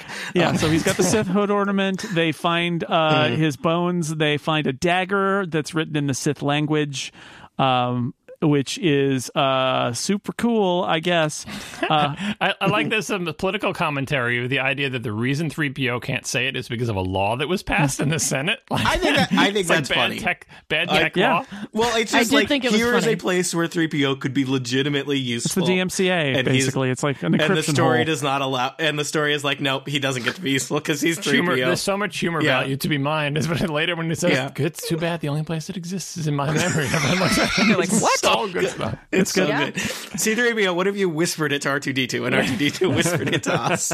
Can you draw it in the sand? I thought they were going to logic it out of him somehow, but uh, what they didn't said is just as delightful. So Uh, also, this is where uh, the the Knights of Ren have caught up with them, and uh, Rey is walk decided she can tell that Kylo Ren is coming for her, and so she walks out into the desert. She's, she's going to go be in a She teaser. does. there's yeah. a little bit, there's some confusing geography here in terms of Yep. who is where can and see how, what? how how far away is things and who's just eh. around the corner from something and who's a million Well, miles they, away. They do the thing where they keep sending people out after the people that have gone out, and it's just bad organization. Like, stop sending people out after the people who like are lost. walkie talkies. They I felt know. like this was a yeah. I think I felt like there was some slight editing and or blocking that needed to be adjusted here, just to because uh, you can see her walk down, and then Finn goes down, and then Finn sees the transports, which are I guess just around the corner, and it's Yeah, like, they well, do, no they one do, else They saw do that. establish the two transports again. Second viewing, They I do. was They do. Really closely. Yes, I- I I noticed it it's first time. amazing too because it's in one shot. You see there are two transports, and then every other shot is zoomed in where you can only see Yeah, the but one. you can't tell which one they're boarding, and they takes off from behind a mountain, so you can't tell. So they absolutely play fair. Yeah, they're Well, sneaky. although, like, well, the wisdom of that, you know. And so I feel like the whole the whole Harry Potter uh, pod race sequence or whatever, we do need to Harry get Pod Ray race. to this There we point. go. 'cause- All right. yeah, Yay. because because this this sequence with Rey is super important to the movie, so you cannot cut this. And this is Oh, like, I agree. This, this uh, confrontation with Rey is pivotal. And and by the way, uh, I had uh, my uh, my son's uh, sitting next to me during the second viewing was like, "Why is he doing this? Like Kylo Ren doing this? Like I'm going to come at you with my my Tie Fighter." But he actually addresses this in dialogue later in the movie. It's just like I needed to do this. I needed to show you. Like I need to push you, I need Yeah. to push you so you can Yeah. see. yeah, uh, they they uh, they capture Chewie and they're going to take him away on a transport uh, that we think is the transport Chewie's on. Tries to take off. She uses the Force to stop it. Uh, Kylo Ren oppo- opposes Rey, uh, and then. S- Creepy Emperor Force lightning shoots out of her fingers and blows up the- legitimately the shocking. Yeah, that was that was. Mm-hmm. Yeah. And I was- literally, I too. was- uh, uh, thank you, Dan. even before the force lightning happened, I found this sequence way more engaging than the Yes. chase. Just when you know Yes. when when she just she reaches up with her hand and it freezes in the air, I gasped. Right. And I thought that was really Yeah. cool just on its own. I was really excited to see that. Look how powerful she's gotten. right. And then and then when Kylo Ren comes out of his ship and they start basically doing the tug of war, it was just like it was elevated another notch. Well, but they did this last movie, which made me laugh because I They was like, you saw a what happened with the lightsaber. lightsaber. But they did it with a lightsaber. I don't want to see them do it with a ship with people in it. Right, no, but it was still the same thing. It was like, you know what happens when this works. You know Well, you're going to you just didn't- tear you the didn't thing expect apart. the lightning, though, did you? No, I didn't expect lightning, but so I, I, here's the thing. I think that lightning moment would have been just as shocking if we didn't do the fake out Chewie death. Uh, I am anti fake out Chewie death because you resurrect him 10 minutes later, uh, and it's sad to think Chewie's dead even briefly. And I actually did because I don't know anything about the movie, right? I do thought he not was dead. do a fake out I thought he was death. dead too. Oh. I Yeah. actually thought. See, I wouldn't say no, don't do it because I thought it was one of the parts that I was legitimately affected by I, I, I because thought it, of you behind me when that happened. Like Dan is not going to like this. I was like, I was like clutching my wife's arm at that point because I was really upset because I'm still, I was still And the- upset about the time they killed him in the EU. Like- Dan, they undid Oh, that. You don't have to be upset about that anymore. Chewie Thank lives forever. Yeah, uh, but it, it feels manipulative, and, you, Yes. and the thing is, you don't need it. We were all gasping about the ship and the lightning; they're sufficient. Yeah. We hmm. don't need her to feel guilty about a death that, we, and they undo it so fast. I think I know, but they I was do. relieved that they undid They it. do everything fast. Yeah, the li- problem. literally, uh, Yeah. somebody walks into the room and says, "Sir, I have great news. We captured that Wookiee." And he's like, "Why are you telling me Right. this?" I think the fake out is more important for Rey's character than it is Yes. for us Yeah. as the audience. I think she Okay, does yeah. need to feel that guilt because I think that's part of her her struggle within herself throughout the whole movie. And why would she, you know, it's one more reason for her to be extra scared of herself in the future because she knows she has the power to kill one of her Yeah, friends. no, I, I, she needs to have done something bad. She doesn't need to have killed Chewie. That's all I'm saying. Like I, I, I like- think I think the trick is there was a movie in which if that had happened and it had been then like if it had been true, right? Like there- there's a different yeah, kind of movie that we're permanent death. making She needs here. to kill a bunch of civilians. Well, some right, but even we were just uh, with, like, Tusken you know. Tusken Raiders, yeah, just kill Yeah. those. no one cares. No, but my point was that I felt uh, what what I thought did work about it is there were until they undid it, there were legitimately like five ten minutes there where you're like, oh, is this this kind of movie? Like, are we killing off main characters? Because there's a movie in which you could do that. It would be a very different Yeah, movie. Yeah, you could do that here. They do not do that Yeah, here. Episode nine is where you start killing Yeah. the main characters. Honestly, left right. about about 90 seconds before he gets on that ship, I'm thinking, "Oh my god, they're going to kill Chewie." Like when he leaves the ship to go get get her, I was like, "Oh, he's going to die." Yeah. So it really worked for me very yeah, but much. you can't have your cake and eat it too. You either kill him or you don't. Uh, if you're gonna have to, like, she needed, she needed someone to have a permanent death. And the thing is, they didn't even give her time to, like, for her, she did think he was dead for some period of time. They because of the pace of the movie, they gave her so little time to feel that emotion. She got like one scene Yeah, in one shot. there's shot. no time. We're off to the next planet. We're we're different planet. We're even getting there in a different ship. That's how fast paced this is moving. All right, uh, off to Kijimi now. Seems like a mining planet. Mountainous. So here's what I like about this. It it is atmospheric. This is a like a densely packed city. There's snow. Yeah. There's those creepy, you know, snow trooper stormtroopers going around door to door. It's like oppressive. Obviously, the First Order has kind of taken over this place, and and so it's a, a an oppressively managed regime. It's not the kind of like fun desert uh, uh, chaos. It's like super. You know, unpleasant uh, police It's urban. It's not. It's not a Yeah, rural. and it's, a not police the, state, not the right? Like West. they're they're they're Yeah. going Yeah. on night Which- patrols and This spooky spooky spotlights He everywhere. had the nod to uh, A New Hope with the world's worst police state uh, policy, which is doors locked. Move on to the yeah, next one. well, you know, they're- they're- Do not move on to the. You have to- that's that's the ones. they're still they're still stormtroopers. You know? uh, the uh, so anyway, they they were followed there. We get the classic thing where you always leave somebody in the rubble to follow the people who are in the rubble. Um, we meet a there's a new droid uh, that is uh, uh, D-O. Eventually is the, is the name. And there are storm stormtroopers everywhere on this planet, and and in this section we also meet uh, a a friend of Poe, Zorii. Uh, There's a lot of NPCs in this chunk. I would have edited this adventure Yes, differently. there's the droid Yeah. repair guy who I love. My favorite. Frick. Uh, and I love Yeah. Zorii too. Yeah. Like Yeah. again, Yep. the reason I was so brutal cutting things there is because I cannot cut Zorii because I love her. yeah, Zorii and Babu Frick Yeah. right in the middle Yeah, is, is, I mean, is- No, no, that's Yeah. th- those. This is great, and and the talk about the C three PO comedy. Like he's he's got comedy attached to the plot line. Like it's we got to erase his memory. And they say, well, R 2s got a backup, and he's like, do you really want to trust R two? But they're like, do you have a better idea, three PO? And he's like, no, I really don't. And then of course, at the moment that they shut him off to wipe his memory, he goes, oh, I think I have He's another one- idea. He's like, I got No, another idea. No, Yeah. it's, it's I not. thought all of this was way better than the festival plan stuff. This is some of the most engaging part of the movie for me personally. Like, I, I, for mm-hmm. all the reasons Jason just described, I think a lot of that works. It feels Star Warsy. There's moments. There's some breathing room here, right? Like Poe and Zorii get to have a conversation. Like, mm-hmm. I, Yes. I need you need this The break. I like down here. I don't. There's there's a couple moments where they're like, we're supposed to care about Poe's mysterious past, and it's like he's I in do. Star But they, but they Wars. play it for comedy. Like they, I don't- ends everyone has a good banter. mysterious that's past, that's like- the moment where I got where I accepted it is where it was like you were a spice runner, you were a stormtrooper, you were a spice you were a runner, you were You were a scavenger. You were okay, we all have history all here.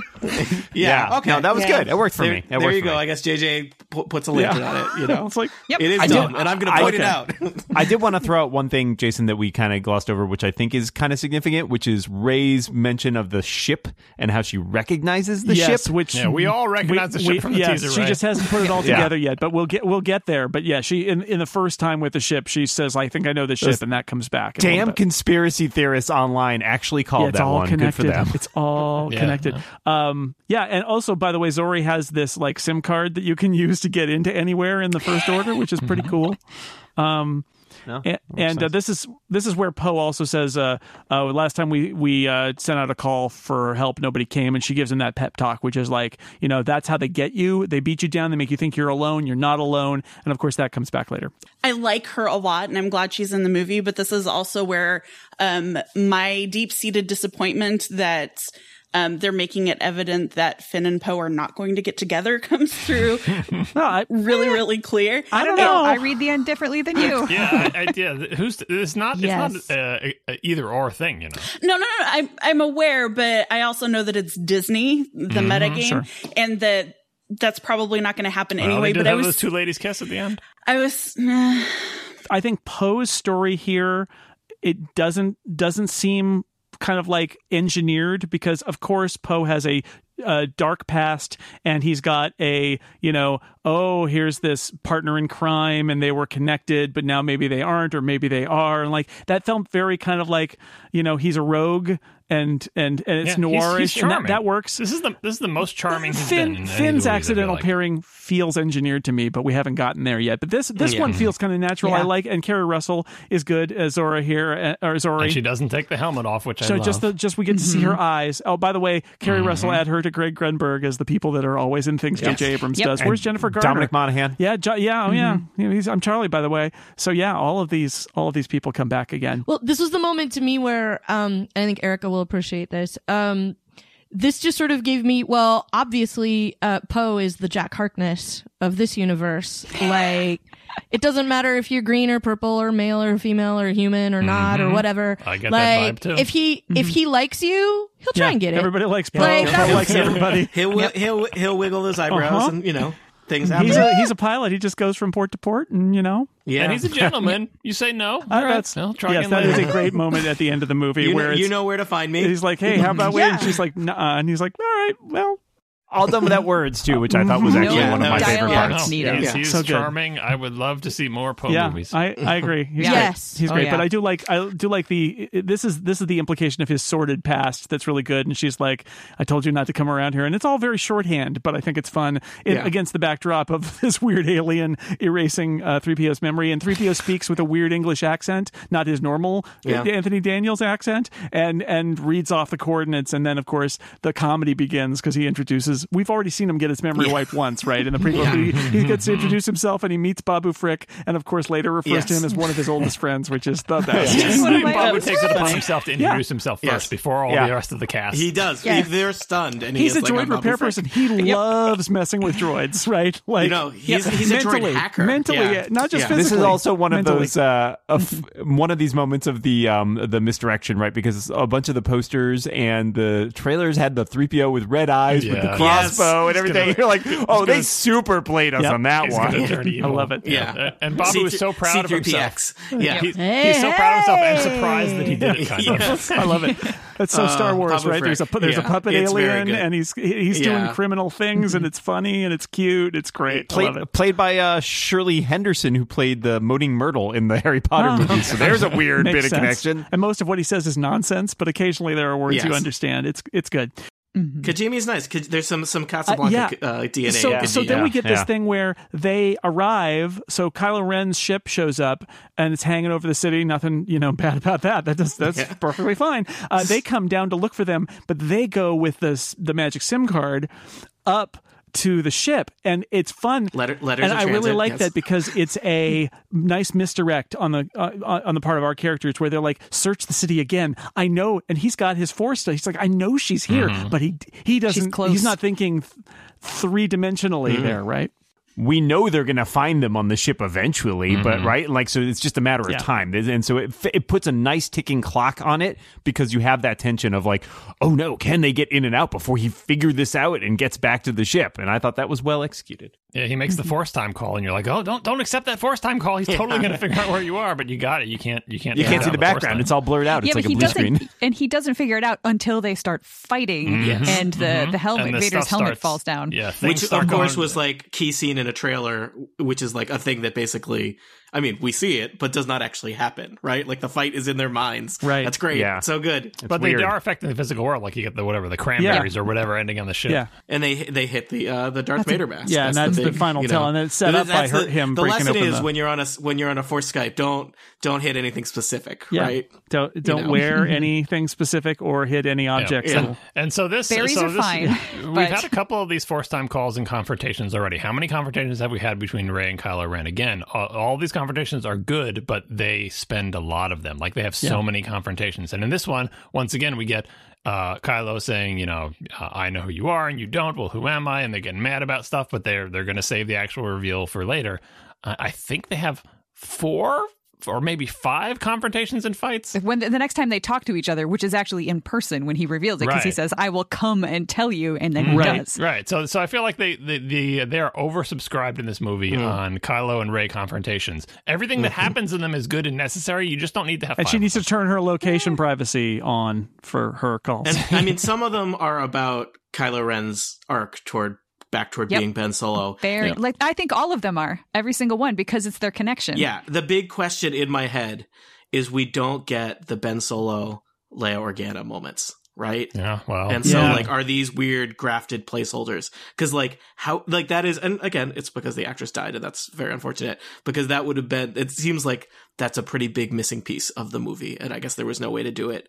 Uh, but yeah, that's, it's, you know, and like maybe even like the Han Solo vision is because that was not, a, that was, yeah, that was gotta- what was that's- available. That's a substitute teacher. So yeah. up on the ship, um, there's a lot of running around and killing stormtroopers, which again it made me giggle because they all Mm-hmm. they all exclaim like they're surprised. They- you know, in Dungeons and Dragons style, they talked their way past the first two. Yeah, those are then that scene is brilliant. By the way, you just so spare we're the lives of two people, you are You're- entitled to yeah, murder you're forty-five. relieved. That's that's just You're relieved that we're that's here. That's hero math. That's Yeah. hero math. Yeah, so there's a lot of that, and they rescue Chewie, and and then you know she decides she's gonna she's gonna confront uh, Kylo Ren, and they're gonna go, and and of course this is where it's revealed that Hux.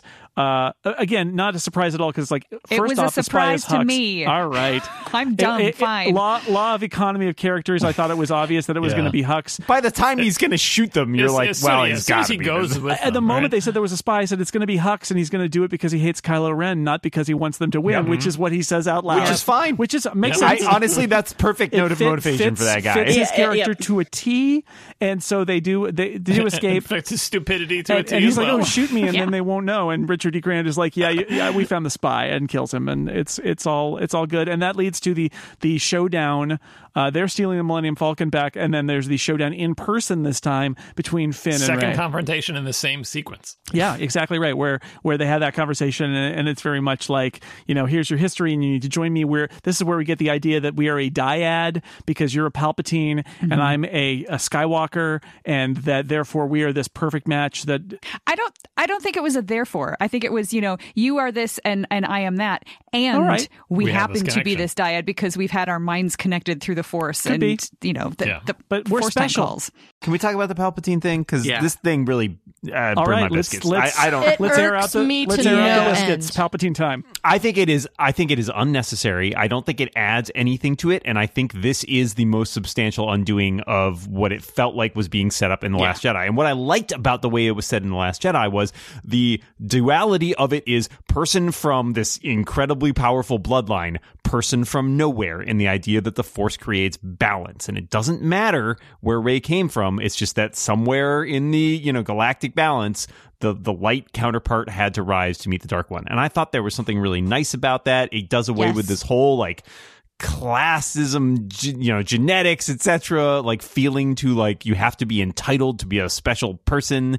And it worked really well. And I felt like if you took out all of the Palpatine stuff in here, you could still make all of these plot beats work well. Yes. And it, I think it's also more disturbing and, and not disturbing. The only thing that sort of headcanony makes it work for me is this idea that if you trace the Skywalker lineage back far enough and you're willing to buy into the headcanon of the prequels, Palpatine basically created Anakin anyways. So he's just like running around like trying to oh well, maybe I'll have a like an actual kid. We'll see if that works. Maybe I'll create a kid out of nothing. Maybe I'll try clones. Like maybe that's what's going on, but if that's the case, it's not done Yeah. well enough. It seems like she can be the chosen one without being a Yeah, and I don't think it just feel. Also, the idea of Palpatine running off having kids and they're like running away, like that's like a whole other plot line. That's like, why? Where the hell did that come from? That makes yeah, zero her, sense. I mean, her parents are not characters, right? Right. yeah, They- I mean, one of them is from killing Eve, but that's all you need. and, and she lives, by the way. We never see the mother killed. Yeah. But that's what irked me about it was it's true. Rey's parents are nobody, but she turns out to be somebody. See, everybody wins. And that just, that made me even more frustrated the second time through because I started thinking about it for a second and I'm like, look, if you're Palpatine and you have a child, there is no way that child is no one. Well, it was they were no one because they chose to be no one. They chose to run away and Yeah, from they're a trying to certain point of view. But here's here's so here's the thing. I exactly. think it's I, I Dan, I totally get your point, but what I would add to it is I think J.J. Abrams in The Force Awakens and Lawrence Kasdan, um, I think their plan for Rey was this idea that she is the good one from the bad family, and Ben is the Kylo Ren is the bad The one bad from one the good, good family, family. Yeah. and that it's Yeah, I this have no- I have no inversion. problem and then, this was planned and then the Rian start. Johnson's like, we're going to just say that she's from nowhere, and then JJ comes back and he's like, so he's not just undoing Rian Johnson, he's kind of undoing Rian Johnson's undoing of him, which I, I guess Yeah. proves the point that the problem with this trilogy in part is because there was no plan and each movie was just sort of written on its own following up the previous mm-hmm. one like you're Yeah, you know, if you had had one person make all three of these, I think it would have been a lot more coherent. Yeah. It might not have been as ambitious in some places, but I mm-hmm. think it would have fallen together a lot better. And I think, I mean, and that's setting aside the whole issue of having Palpatine return at all, which I'm super mixed on as much as I love Ian I was McDiarmid. until until the very end of the movie prepared for that to be a fake out. Oh, and yeah. that would have been fine. I would have been okay with it because I think eh, the Blame big the problem with for they talk about though. biology not being destiny and like that it doesn't matter who your parents were and that's the theme of the movie and Which it- is it's where it goes in the end. I, so i know i get i can see why. And with palpatine it's the same thing. It's sort of like is it palpatine? Yes but he's really the embodiment of the sith. Um but but you're right. It's also sort of like really it feels like re- it's it's it's replaying Jedi too much at that point because the whole point of Jedi is we won and we beat the Emperor and it's like oh now you got to beat the Yeah. super powered up Emperor keep and it's a like good emperor Dan, yeah, now Yeah. he's got a robot And- spine, Dan. What are you gonna it do just about got that? me to like a it, it undoes a lot. No, I don't You feel beat the as- emperor, but Mecha Emperor is back. I I- I know there are people who are like, well, it feels like all the victory is super hollow in episode six. Then um, and uh, that that doesn't bother me one way or the other as much as it just feels it feels cheap. It feels lazy um to go back to that well at the at the end of this. Even if you wanted to do a showdown it's like oh yes the power of all the sith versus the power of all the jedi. Uh, and um, that's another point i want to get to eventually. Uh, it just feels like we've seen this conflict play out before and it played out very satisfyingly. And this and why do we have to go back to that well? There's, I feel like there's a better way to execute, but I understand why they i like did that it. he's creepy. Yes, no, he's great. I would have been super satisfied if if if they would have done the thing where you know she really did come from from nothing um I, and and kept that going in this movie i would have been very happy with that and that's fine. But i honestly i was not at all upset that they flipped it around because somehow as much as i liked the idea of that in the last jedi the idea of her her sort of coming from nowhere it didn't feel it didn't feel right to me it didn't feel star warsy It does not And- feel and it's not how Wars-y. she's set up, right? It's not how she's set up in Yeah. that Yep, first movie with exactly. the with the with the thing flying away and all of that. It's like being left off. her, yeah. her parentage is a mystery. It's not a I think nobody. ultimately I'm happier with this. What you liked, Dan, was an exciting new Star Wars, and they they went back to old Star Wars. Right. Well, that's fine. And like I, I, I, un- again, I Mm-hmm. understand why this is all here. I think it is not as strong, is my opinion. But uh, you know, I, I can But see that's a difference of opinion. so I, I like I like the she has like finding out that you are the descendant of the emperor is a lot to grapple with. So I Yeah. like that, but it does feel like really was that was that your plan the whole time? Because the last movie seemed like Yeah, not I- about I, that. I heard it discussed even before seven. You know, like that that she could be a Palpatine. Like I, I feel For like sure. this this particular plot point in in my major plot point section of my notes. Number one is Rey as a Palpatine. Right. Uh, setting aside the uh, episode eight and undoing and everything like that. This is one place where I think the movie uh, didn't do di- didn't do as well as it could with what it had. Usually, it's so good at like sort of getting all the juice out of out of the the lemon when it squeezes here. Rey is a Palpatine. Uh, yeah, I, I think I said this about episode eight with the nobody or whatever. The force is strong in your family. It is so well established in Star Wars that force runs in families. You can like it or you can not, but it's there from from day one, from day zero. It is it is a thing that runs in families. Which Sure. whatever. It's their universe. They set it up that way. I mean, the Being- one family that Yeah. we see. Well, being but here's being a Palpatine. It's it's like being they're the worst. like so Rey being like from the worst family is such a I think a could have been a really good subversion of the oh you're from an important family. It's like you don't want to be from that family though. Who wants to be from that family? Again, I'm not going to make uh, political analogies, but like this, this you- like it's so terrible like for someone who thinks they're a good person who thinks they're with the good guys and doing the right thing and then lightning comes out of her fingers and she realizes i am like i'm i don't know enough about harry potter to say if it's like being a slytherin or like being part of the the malfoys or whatever but like to think all of a sudden i'm part of that could really have rocked her world in a way that she was much more resilient to than i think the, she could have been like that's the power of this reveal is not that you're an important person and part of a family and not that you're undoing i came from nobody whatever. It's that to having the realization that you are not who you thought you are and that everyone else is going to look at you differently because you are a palpatine which is like the worst thing to do. Unfortunately all of her friends are super supportive. She doesn't feel like it's a bad it's a bad thing for her. It doesn't get her down. She doesn't it doesn't make her any more or less likely to think her destiny is to become the double bladed red lightsaber yeah, person there's no there's no breathing room in this she movie doesn't she doesn't crisis. struggle with that Yeah. but it could have absolutely crushed her. it, so it feels not committed to in so, some yeah, ways. So, so if they had said, if they had showed me the plot point and said, by the way, we're going to make these three movies, and in the end, it's going to turn out they raise a Palpatine, I'm like, oh, that's that's a meaty bone. Like uh, you can really get something out of that one. they didn't get all the juice out of that squeeze. So I think that's why it bothers me. Yeah, what if that had been the ending reveal of the previous movie and they Oh, start yeah. with this movie with her grappling with It's that? the I am your father moment. yes. Mm-hmm. Yeah. Yeah. Exactly. That's right. Ky- Kylo should have still said she was nobody to sort of neg her. It was just totally fitting his That's character. true. But then at the end of the movie, it should have been revealed that she's a Palpatine through some Yeah, other could be. dramatic Yes. reveal. And we would have been left with that of like, oh, Well, a- and again, that's why this. I mean, and it comes what halfway through this movie. At which point, again, it kind of feels like, well, this is why it, to me it sometimes feels like a sequel to Seven. Is like that should have been in the middle of the plot, not the end of the plot. And I think that's what bugs me about it is that we find out and then it's like, okay. And then we just keep going and there's no chance for for her to sit with it mm-hmm. really, you know, Have a and, conversation and with have that opportunity. maybe with Leia, no, no one has right? a different reaction Yeah. to her Yes. being horrified by her, where previously they were friendly to her, and now they look at her in a different way. Yeah. Like, you know what I mean? or something like anything, like any, if, if there had Where been any sort of ripple. If the rebels had turned Yeah. on her to say, "We thought she was our Jedi helping us, but it turns out she's a Palpatine. We can't trust her. We can't have. We know about the Or, the, like, or they have a disc- half the the rebels are split half Yeah, you yeah. know and Leia gives an impassioned speech about no look at all she's done and she'll rise above it and we have to believe in her yeah or something like there was like there, literally there, anything and that's why I feel like it ties into the genetics not being destiny because Yeah. it does. You can do the genetics is not destiny because her genetic destiny is to be this terrible, horrible person. And Oh, wait, whoa, whoa, whoa! Not everybody. Palpatine's mom Palpatine's mom was great guys so, Well, You wait, I- I- can't- no, but you don't know anything about her parents either, and so that Yeah. feels like a cheap out as well. It's like how there's nothing, there's nothing in real life that says because you're descended from someone evil, know, you must be it's someone Star Wars. evil. It's, it's I Star know, Wars, but it like, frustrates it- me. Like, it's the whole reason that we we buy Ben Solo having darkness in him. part of what I don't like about it is that nobody got a chance to sit with it. You know, you you threw a massive boulder in a pond and there was not one ripple. Like there was no nothing anywhere from it. Like in anybody else's.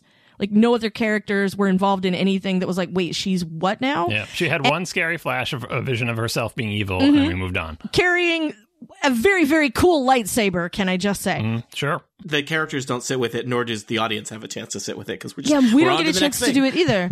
Yeah, but then also I think the rest of what I didn't like about it was um that uh Palpatine was I got a very strong Davros vibe off of him, creator of the Daleks, like plugged into the back of a machine, walking around like he should have been like I was expecting more Force Ghost that could affect things in the physical world, like we are getting from seven and eight, where uh, there's a Force Ghost, but they can make something happen like they can you know touch somebody or catch a thing or throw a thing you know like I thought it was okay with him as a creepy, like in my head, 'cause- of 'cause like he's creepy reassembled from clones or pieces, something. like a zombie. Yeah. Like uh, there's a real uh, uh, uh, Dark Empire vibe happening Yes. there, which I'm I'm 100 percent on board with, since that's a yeah that part i did like that that tiny bit of like it's given me a little dark empire but i just like him plugged into the back of a thing and then a bunch of people appear out of nowhere just like at that point i just sort of didn't Well, care were those people actually there? Yeah, I don't That's think. point I, I think that, So I think the debate that. audience Yeah, is, I is think so ghost I, audience. I think there's a lot that they don't explain, which I'm totally okay with. Uh, Yeah, same. th- this part of not explaining, uh, like, like for example, we still we never really get an answer for like what's the deal with Snoke. Like, is Snoke like a off-brand clone of the Emperor? It Doesn't he matter. made him. They showed him Yeah. a bunch of Yeah. Snokes in the bin. but I, but why I do you make I him wanna so know weird? what does that mean? Yeah. Yeah, why He's does he have a good at dent in his making head? Snokes. They have- One half of them got melted in the oven. Who is the first Snoke? What is like? You know, is is Snoke a weird clone of his son? I, you, You know, want to make an omelet, you got to break a How lot on an unknown planet out in the middle of nowhere do they construct a gigantic fleet? Who built it? What raw Yeah. materials did yeah, they use? who crews it? All those people. Yeah. There's a lot of No. contractors in this galaxy. We've learned that Yeah. from the Death Star. plus people to man all those ships and like uniforms that were made See, and helmets. like that's the stuff that I'm totally okay hand waving. Those ships were built at the height of the Empire, like while they were building the Death Star. Yeah, and I'm- they've, I'm been, okay with they've that. been there forever. They've got cr- weird zombie crews that are in stasis. Uh, yeah, oh, I mean, want to. I want to i was that. happy with the hand Katana waving fleet. Katana fleet. yeah. What, Dan, I know what I like. Hey, I'm on board with that. I would be happy with that. One more confrontation between Rey and and, uh, and Kylo. Yeah, so we go to Kef Bir, which is the name apparently of a moon in the Endor system. Endor is a system. We still don't know if it's a star system or It's a, also a man. planet system and all also a moon. Well, according to according to Wikipedia, Endor is the gas yeah, giant. yeah, I would believe that, but It's also the name of the moon, Tony. Yeah, mo- this. also known as Endor. Yeah. Men- eh, but this is the meadow moon of Endor system, Yes. uh, where there's uh, there's The gr- grasslands, grasslands. Still only one Yep, there are ecosystem. people with Yeah. uh, who are there, and they got like horse beasts, and they uh, are, as it turns out, uh, re- rebel uh, retired stormtroopers who fell out and stole a ship, and and they left. So they're like Finn. Um, this is where we discover the ridiculously ornate and over-engineered way of pointing out where the crystal is kept, which is on a curve of a blade. this dagger? Yeah. Which also only works if you stand on that hill. With the, at the right angle, the right Yeah. distance, and if the wreckage never 3PO shifts. says you must you It's must like stay from the you know only They're digging in the wrong only viewing place. from the south or whatever. It's in there, but it's dumb to that you would do it this way. Mm-hmm. On the back of the dagger, it says in a language that Threepio doesn't speak in the throne room. take w- take one cadmium Yes, back. I, ref- I, I acknowledge all your references. My son just turned to me at this point and was like, "That's so stupid with a dagger." And I'm like, "Yeah, you're not wrong, kid. You're not wrong." Oh, it mainly confused me because like it's an ancient Sith dagger that you think has been like around for forever, and they've been murdering people and infusing it with their blood. It's like no, this thing's like This is the twenty map years old. dagger. I just have I carry the map Yeah. dagger Oh, around. it could have been old and they carved the, the sides yeah, out. that's to right. It's dumb. Some thing. guy. It's dumb. I don't he's like a- it. It's an artisan. It's, it's right out of National Treasure. We so I've got it. some other criticisms about the Meadow Moon. You've got this almost impassable sea, um, and we live in a Star surfs Wars out, though. universe, and there's literally nothing that can fly on this Mm-hmm. entire moon. Couldn't she just use the force to fly I herself about over that, there? right? Yep. Well, she had she wanted to have her Frozen 2 moment. I did like the crash Death Star. I like the crash Yeah. Death Star. And I like I think the that's waves. cool. I like that whole vibe. I love giant waves. I frequently Yeah. have dreams of giant waves. I liked her on the little skiff trying to get over it, as silly as it was. And I guess, I mean, I guess this is our moment where Rey is reeling from finding out that she's Palpatine's granddaughter. So the process, her processing step is she goes out on the water, and then and then in a what I find very nice echo of her initial moments in Yeah. the Force Awakens, who nobody knows how to climb through the, The wreckage of. Empire Yep. stuff Yeah. than Rey because this is her This is job. a system. She knows yeah, exactly. I- Also, I did like that. I like love that the yeah. love the old style stormtrooper helmets that are still scattered around on the mm-hmm. Death Star. Yep. We Yep. get to the throne room. John Williams music quotes his music from Return of the Jedi as we see the the blasted out throne room of the Emperor there. I, And those windows. yeah. I did have to stop and think about that. That room is confusing because it's on Yeah. the Death Star and it has windows It's on a on every side. It's on a tower. That's it's on why. a big- but, it's uh, on that big but tower. it's confusing because there's windows on like every side, and then there's a vault tacked onto it. Yeah. and I was like, that vault would be conspicuous Both from the Dan outside. and I agreed that the thing should have been in the arm of the throne. yeah. Yep. Okay. Yeah. Also, That would've made way thi- more sense. This thing is a wreck, but the that door still works great. That's okay. Yeah, it opens by itself by the power That's, of the that plot. is uh, Imperial Engineering, friends. Yeah, I guess. I guess. So. I, I thought it was. I thought that was a nod to her being a Palpatine. That it's only it opens Yeah. specifically Oh. for her. Or it for- hasn't or opened Force for users, force other reason. users or that she used Yeah. the force to push the button or whatever. But yeah, I did have a moment of like, wow, something works in this dump. It's like that dream where you find a, a new room in your own house. It's like I didn't know this door was here in the Return of the Jedi. I never have dreams about finding rooms in and your so house. she um she she gets her she has her vision her it's also like the cave in empire strikes back a little bit she has a she has a Yes. scary vision of herself as an evil uh Which they Palpatine. spoiled in the trailer that I'm so glad I didn't see. yeah the two the two lightsabers the she she gives a hiss an evil And, hiss and in she has gaze. pointed Sharp, teeth sharp teeth, kisses. yeah, Just- right? just amazing. It was creepy. It was effectively creepy. and was then cool. um, It was the other, creepy. the other through line of this movie is that if you need to get from one place to another in the galaxy, just stick with Kylo Ren because he can get anywhere from anywhere. And when without you read any the ship, he's got another one just like it. another one just like it. So here he is. He's he's there. Apparently he he got there and He he's found there. parking. He bro- he broke the wayfinder. So haha, you you have to come with me.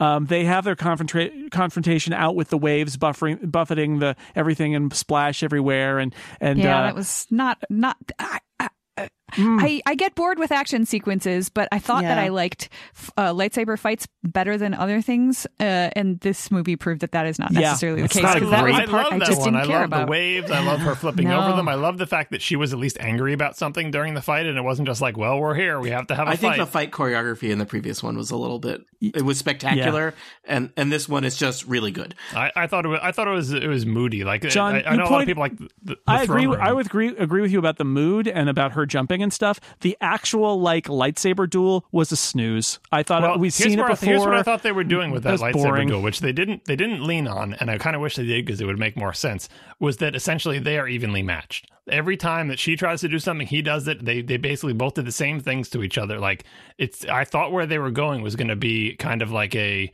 uh, you know, end of Rocky two or whatever. They're like, we are evenly matched. We will hit each other both at the same time, and no matter what we do, that's why with them getting tired, like we, you know, we can't. They're a dyad, right? They, you can't defeat me, and I can't defeat you. But that's not how they resolved it. They, I mean, I, I thought that the just from a technical standpoint, the throne room fight in episode eight was vastly superior, just in terms of the way it's shot. But like, I agree. yeah, they had this- a lot more space to work with. This was turned into like one dimensional because they had Yeah, to fight yeah. along that line. I just thought it was super moody, and like I, I agree that the fight choreography wasn't that particularly inventive, but in my mind, and maybe not in actuality, it was over fairly quickly. There was a couple of cool flips over uh, big waves, which I thought was awesome, and and I think showed her Jedi style, which is a thing that we haven't really gotten too much of. But I feel like in this movie, she really came into her own in terms of, you know, the thing I always think of as Ahsoka Tano, like her Jedi style is so distinctive, and so is Rey's. She doesn't look like Luke doing Luke things, so.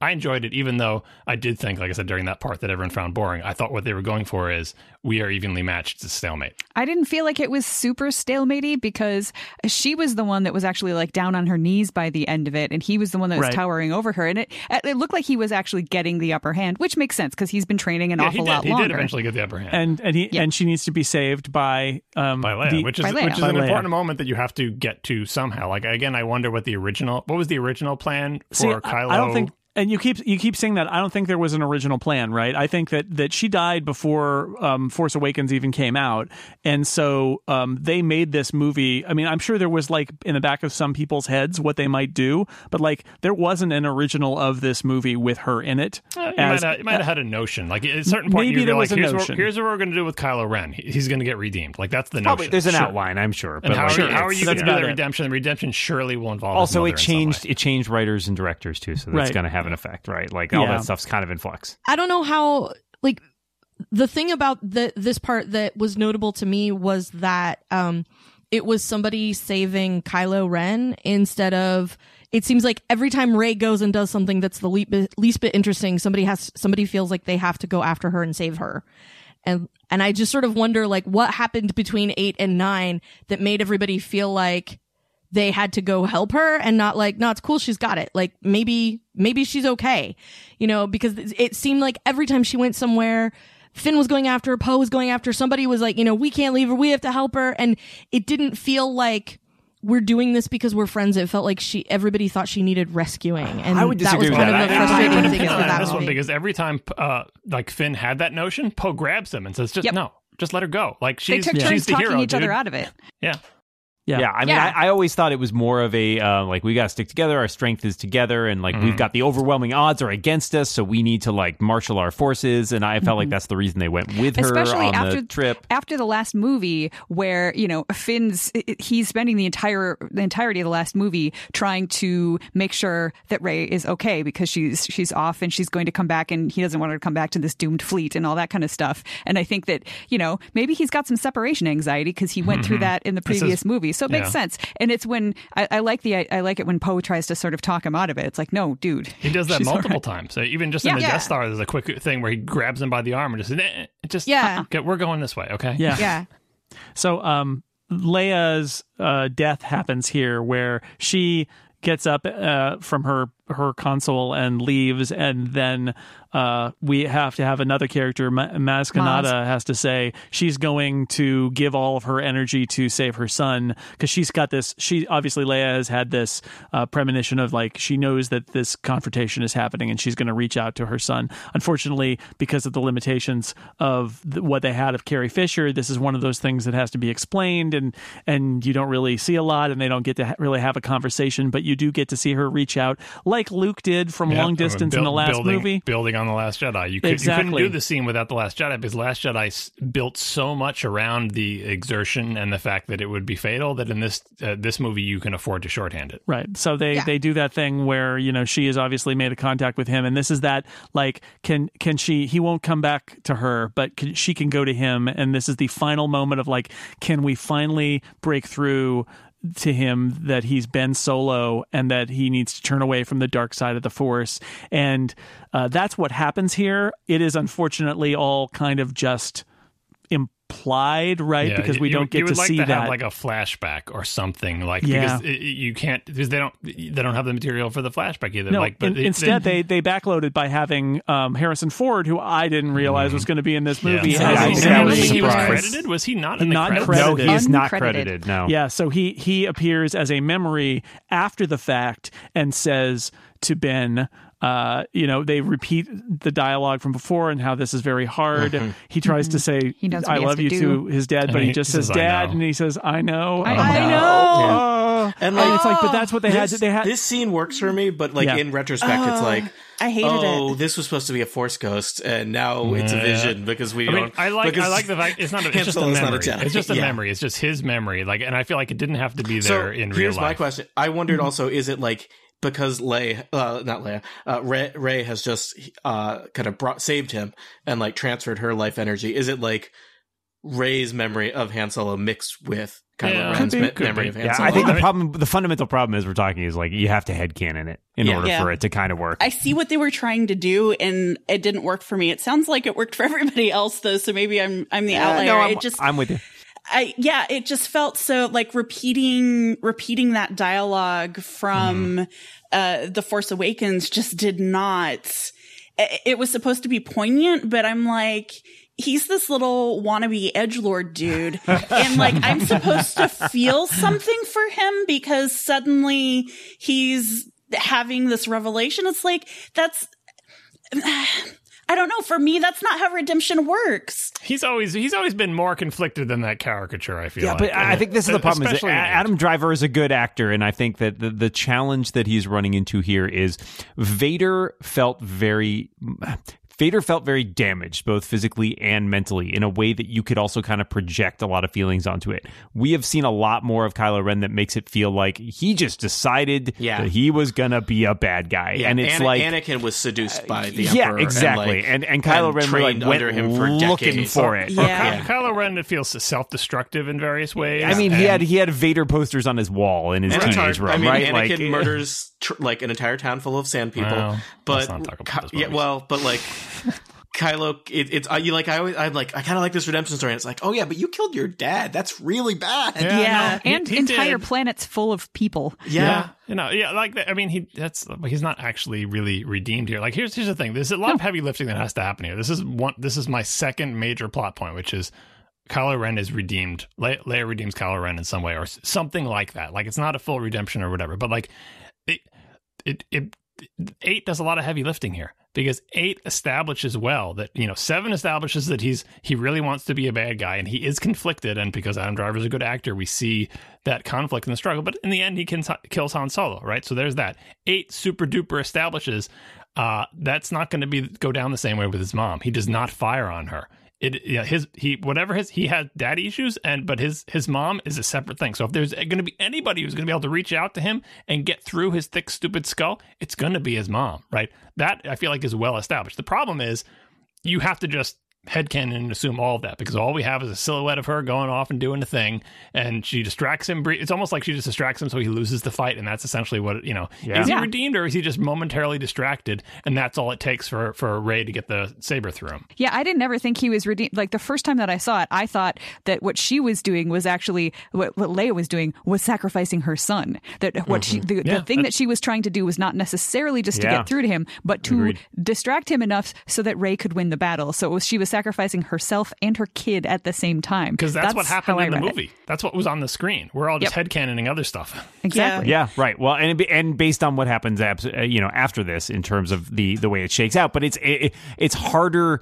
I felt it much harder to get come to grips with the redemption here than I did in Return of the Jedi, and and it's roughly the same amount of time, right? Because like Vader's Vader's redemption doesn't really start till like the last hour of that movie. And I think they are different redemptions also. I Yeah. mean, Sure. uh, basically, Han, Luke, and Leia all die trying to save Ben Solo's soul. Mm-hmm. Yeah. Yep. And in the Right. in the end, he he realizes that he to at the very end of the movie, right? Like he's not a character who like, oh, he's fine and he's going to go on and have No, adventures, no. right? Like That he- would've been he's upsetting. mar- he's marked. He knows what he's done. Now that he's good, he knows all the evil that he's done. Now that he's realized the error of his ways, and I don't so think he's good. I don't think he's good. He just they, they got through to him for a moment, and her her healing, her healing him, combined with the, the the you know distracted by the mom, He is capable of good. because he's not expecting that from her. And and the thing is, again, eight eight super duper established that these two have a connection uh, to an upsetting degree that put people off on eight. It's like, what's the deal? Isn't he supposed to be the bad guy? Why do they have this connection? They do.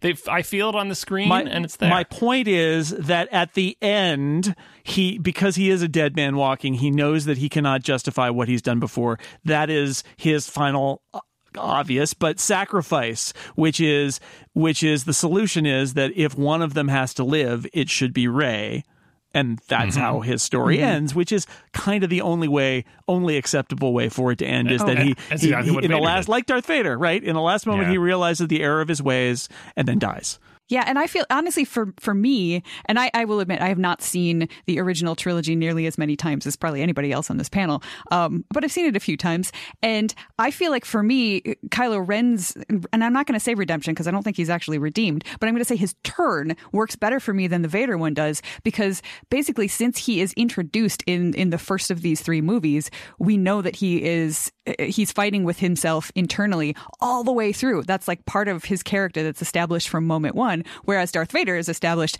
as the baddest of the bad guys. So I was always a little bit like, wow, this is, you know, in Jedi, that's that's cool that he turns, but I didn't see it coming. Whereas this, I've seen coming from the beginning. Yeah, Vader had a facade. Vader was able to hold the facade up, and uh, and you know, Kylo never had a facade. It Well, was and to John John's point mm-hmm. about the gravitational effect of the original trilogy too, right? Is like the fact that since we're kind of retreading old ground, it's not as I don't want to say shocking, but like it's not as much of a surprise turn when Vader decides to redeem himself.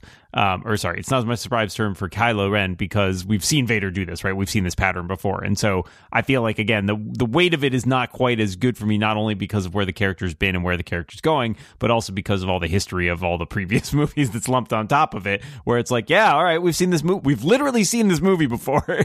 Yeah, and speaking of Jedi, the the my favorite thing about Jedi, which talked about in the Jedi episode, is how essentially Luke wins by not fighting, fighting. like the the pacifism. And so here, this movie leans heavily on the idea, which the other movies didn't, which is things are going to resolve and plot is going to move forward based on kindness based on choosing to heal with the, with the specific manifestation of the force power. But essentially that like Rey choosing to do that is an important character moment for her. It's important for kylo ren and ben like to, that he is being shown compassion that he absolutely does not deserve by this person he has a connection with. And at the end of the movie the romeo and juliet moment like it's not the same as luke saying i will not fight you. It is absolutely not and being tempted to the dark side and fighting that it's I'm going to say Jedi does a better job and is stronger uh, because of it. But I did appreciate that echo because at least we get a hint of that. And that's almost like can you think of a modern movie that has the heroes uh, choosing not to fight or to heal instead of hurt? And that ends up being the right move. That almost never happens. A part that I feel very mixed about is we have Kylo Ren throws his lightsaber away. He's not a bad guy anymore, or he's he's he's something else. He's choosing a And then- different path. Choosing a different path, and then he goes to the place, and they have the cool scene where Rey hands him the light side uh, lightsaber through the Force, and then he murders like a bunch of people, and it's like The Knights of Ren, though, they're really self bad. self defense, self defense. they were gonna, they were going to kill him. Too. They're his knights. He Yeah, but created they were them. all bad. It's pretty brutal self. Defense. It just seemed like I'm choosing a path. and Tony, it's like, bo- both times through, I thought he, those are those are like literally his buddies. He knows them Yeah. all by name. then he knows their exactly how bad they are. and now he's running them through. I just felt like why not just cut that part out because I felt like that undermined. Because Like you, it would, need, and the answer need is to have the cool we, scene with the lightsaber we, handoff. we need one more. We need we, we need one more fight, and we need more action figures to sell. to, uh, I will say to John's point, I, I think that actually that scene holds some weight because even if he is, again, we're arguing about whether or not he's redeemed, and maybe the point is he can't be entirely Okay. redeemed to do the things that he needs to do, right? Like he mm-hmm. still needs to do some He's- stuff he- that's like, kind his of connection dark. is with Rey, not with the Knights of Ren. He's going to Yeah, try to save I guess- Rey. Why throw away the lightsaber? No, It's symbolism. Yeah. but, Yeah, but then yeah. it's symbolism that's undone. Yeah, well, so that's that fits Kylo Ren's personality. He's constantly in conflict and swinging Impulsive. from one direction to the Okay. other. Like, yeah, Didn't, Yeah. That one didn't bother me, I'll say. there was a very small moment that happened kind of in the midst of, of this that really got me and that was um when they break the news that General Organa is gone, and you see there's a it's a very wide shot, and you see Chewie collapse Yeah. to his knees. Yeah. Mm-hmm. That was when I cried. And I don't know if I can talk about it yet because I can hear the shake in the back of my voice when I'm describing it. And I, that moment, re- I think uh, for the film, that like crystallized for me, like the whole that it was leaving, that she was gone Yeah. Yeah. was that for moment. sure. And- because you also hear him, like you see him from kind of far away, but you also hear him like howling about it. And it was, it was, to me, it was really, really powerful. You know, spending my whole life with both of them, you know. He's lost like That's all three everybody. of his best Everybody, friends. yeah. Yeah. That's exactly. everybody. And Chewie Yeah. always fills the role of of uh, sort of making an audio version of our emotions as the audience. Like it, it just so happens that his voice, the ben, great Ben Burtt voice that they made for him, is essentially like a uh, you know an inarticulate emotional wail that he does at various Yep. times to sort of Yes. you know, convey what the audience is feeling. I guess this is a place where the fake out on his death kind of worked for me because it felt like, oh, he's going to get sacrificed because he's like the most, the least plot critical of our major Right. characters. He's- he's the only but one who actually, survives. he's the one who outlives all his family. Right. Right. Mm-hmm. That was the first moment in the movie where I really just kind of kind of lost it and got uh, got weepy. And actually, the, the next one was right after that when when Rey uh, gets into the the X wing and puts on the helmet, and I just saw that echo Yeah, that of was good. that little girl Oh, sitting yes, outside in the me too. sand and Yes. wearing it. We're moving to the end here. They send a, a ship to a world that they already know, which is a world we just saw for the first time, and they're going to blow that up because it turns out these star destroyers that they've been building are all have planet killers on them. And, Um, and it's not the Bill- world with the babies on it. Um, Billy Dee Williams does return, so we get Lando back. Um, Rey, Rey has disengaged now. She's just decided that she's too dangerous because she might end up being a bad person. So she's gone back to the island with a couple of porgs. Uh, she's throwing stuff around. Luke Luke confronts her and says that confronting fear is what the Jedi have to do. You have to face Palpatine and face your fear. We get that flashback of Luke and training Leia. He Luke lifts the old X-wing uh, out of the water, uh, and you thought that leaving a, a a ship sitting in the desert for a long time would be it would be okay. it's IPX 16 certified or What whatever. I'm, what I'm saying is, is one of the books, one of the books that was on that island before it got blown up. Uh, maybe Ren took it, or maybe Rey took it with her. Is uh, Zen in the Art of X-wing maintenance because uh, that thing still works. Uh, It's uh, well back- lubricated. Yeah. Back on uh, Exegol, they they they will then do their attack to uh, uh, you know Rey is going. She leaves away waypoints for people to follow them to attack the fleet while she attacks and confronts the Emperor. Um, this is one of those moments where we get Finn. Uh, Finn feels that the broadcast is coming from the lead ship. This is your first instance that Phil that Finn is force sensitive. Um, we see on down on the planet uh, there in that floating obelisk place, uh, the Sith throne. There are a bunch of those Sith. The audience, which I think is like a ghost audience. Uh, we get the Emperor on on a stick at that point. uh, they play Rey and Ren play the game of pass the saber. Um, uh, every a fleet led by Lando and all the people who are just just people with their spaceships come to save the day.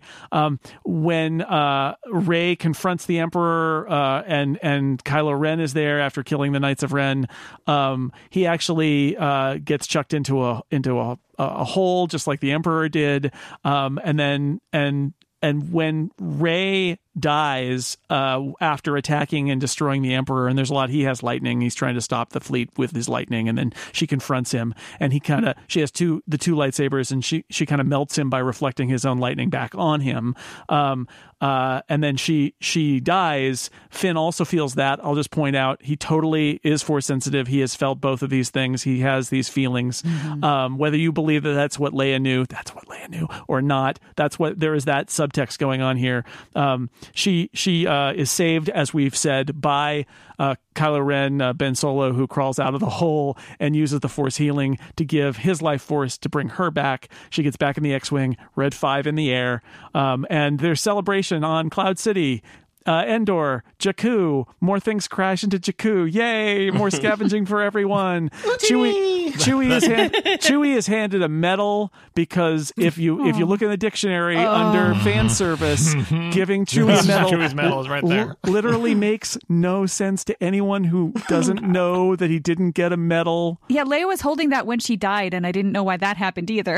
I could give this to him, but I'm Yeah. gonna hold it until I'm dead. Yeah. When she take when he takes it from my cold dead hands. In my head, Chewie has a drawer full of medals that people have given him on the Falcon. Ah, another one. So, uh, and, and the movie ends uh, on Tatooine, where Rey goes and buries the lightsabers at uh, Uncle Owen's and Aunt Where Beru's no house. doubt they That's find really their way weird. into the Sarla- Sarlacc pit's uh, long route system. No, we'll, we'll and- never see those lightsabers again. Tony. no, that's when know Boba talking Fett about. comes out of the Sarlacc pit with two out. lightsabers. He's got, a, he's got a giant beard that's growing around the mask, and he is ready for another movie. That was the after credits scene, didn't you see And that? That is the rise of Skywalker. So, any more thoughts about how this movie ends? Now's the time. Uh, all right, I, I want to actually address one of the other things that I felt like was a uh, a choice that that Rian Johnson put out in Episode Eight that I feel like J.J. Abrams just swerved to avoid, and this is the idea.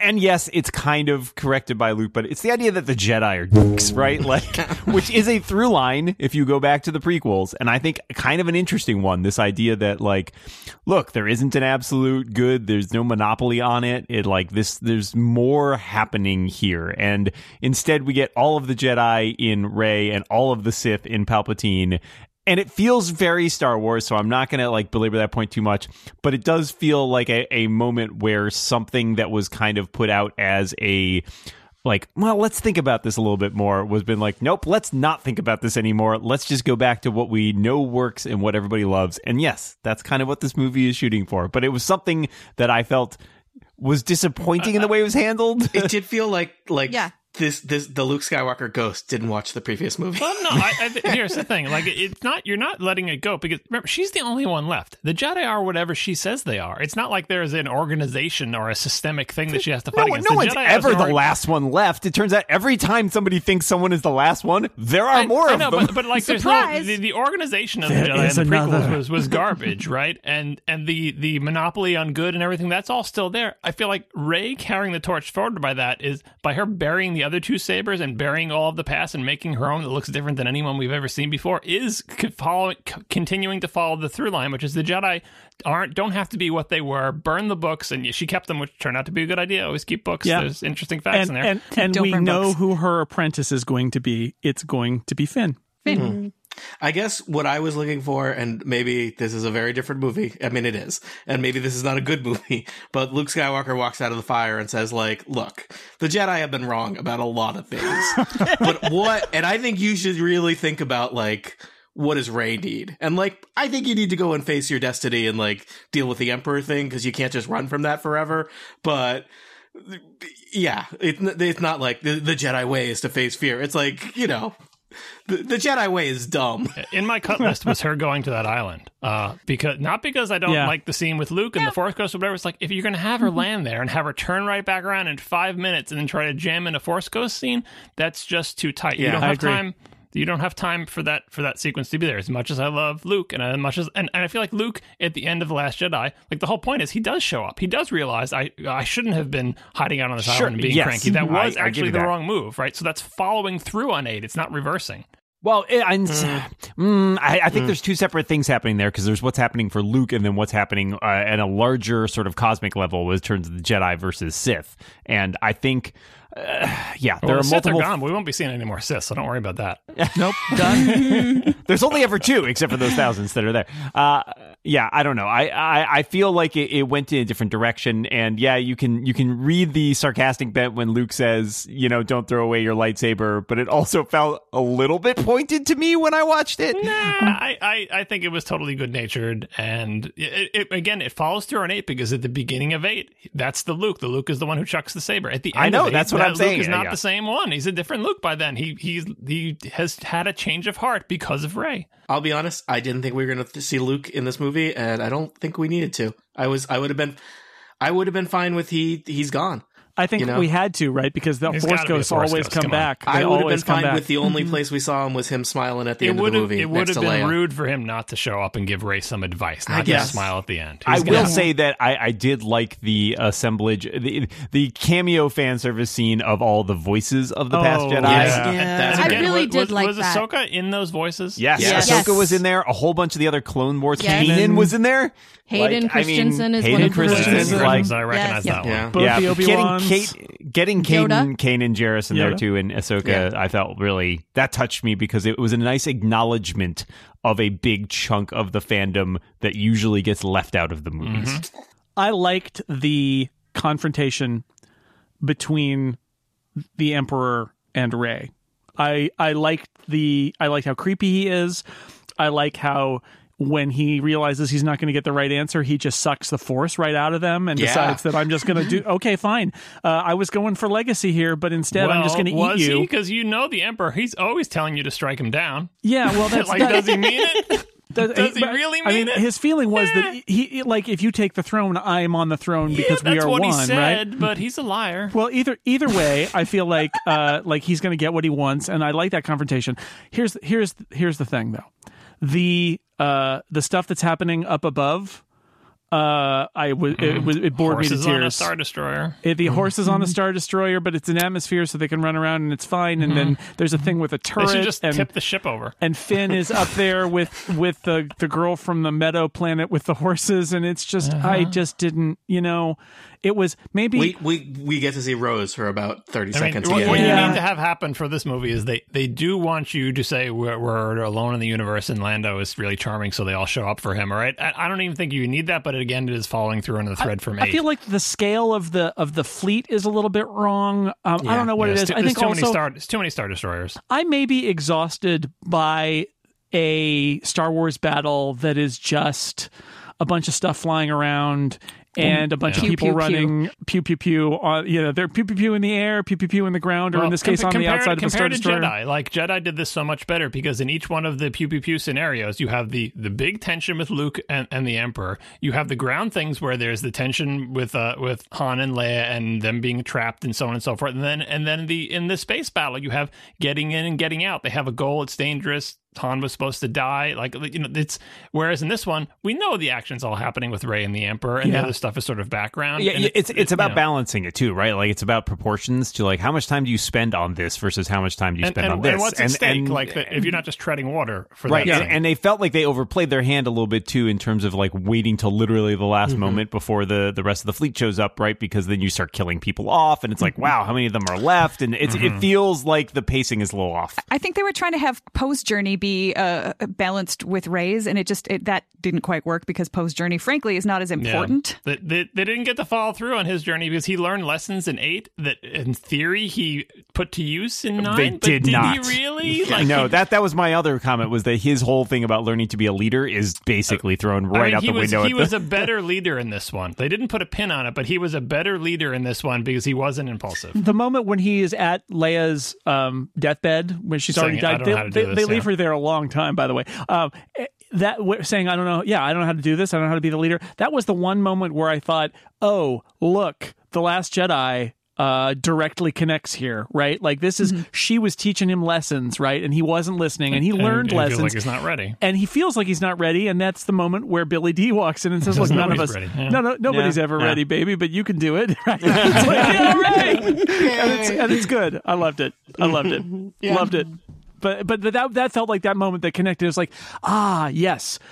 He doesn't feel worthy, but we've seen his progression from the kind of jerk that he was in the Last Jedi, and learning some hard lessons. And like that was a moment where I felt like, no, we we actually connected the the wiring on Poe's story here.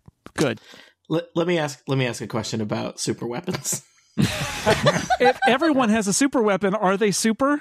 We had we had a big star. We had a big Death Everything Star. gets smaller with and now we over have time. we know? have we have every every star destroyer is a Death Star, and there's a bunch of them, and they're going to take off, and that's going to be bad. Do they need to be planet killing? Like, couldn't they Mm-hmm. have just like ignited the atmosphere on fire and blew up? Blew, like, why does this? Why does the whole planet? Who have is to it who says that? Then he then he'll finally get his plan. But, but I, I love that moment because it's like the end game of Palpatine is destroy every planet. All planets are destroyed. Yeah, He just needs fear to keep the local systems in line. Where is he going to keep his stuff? he's going to kill it planet. in space. Dan in space.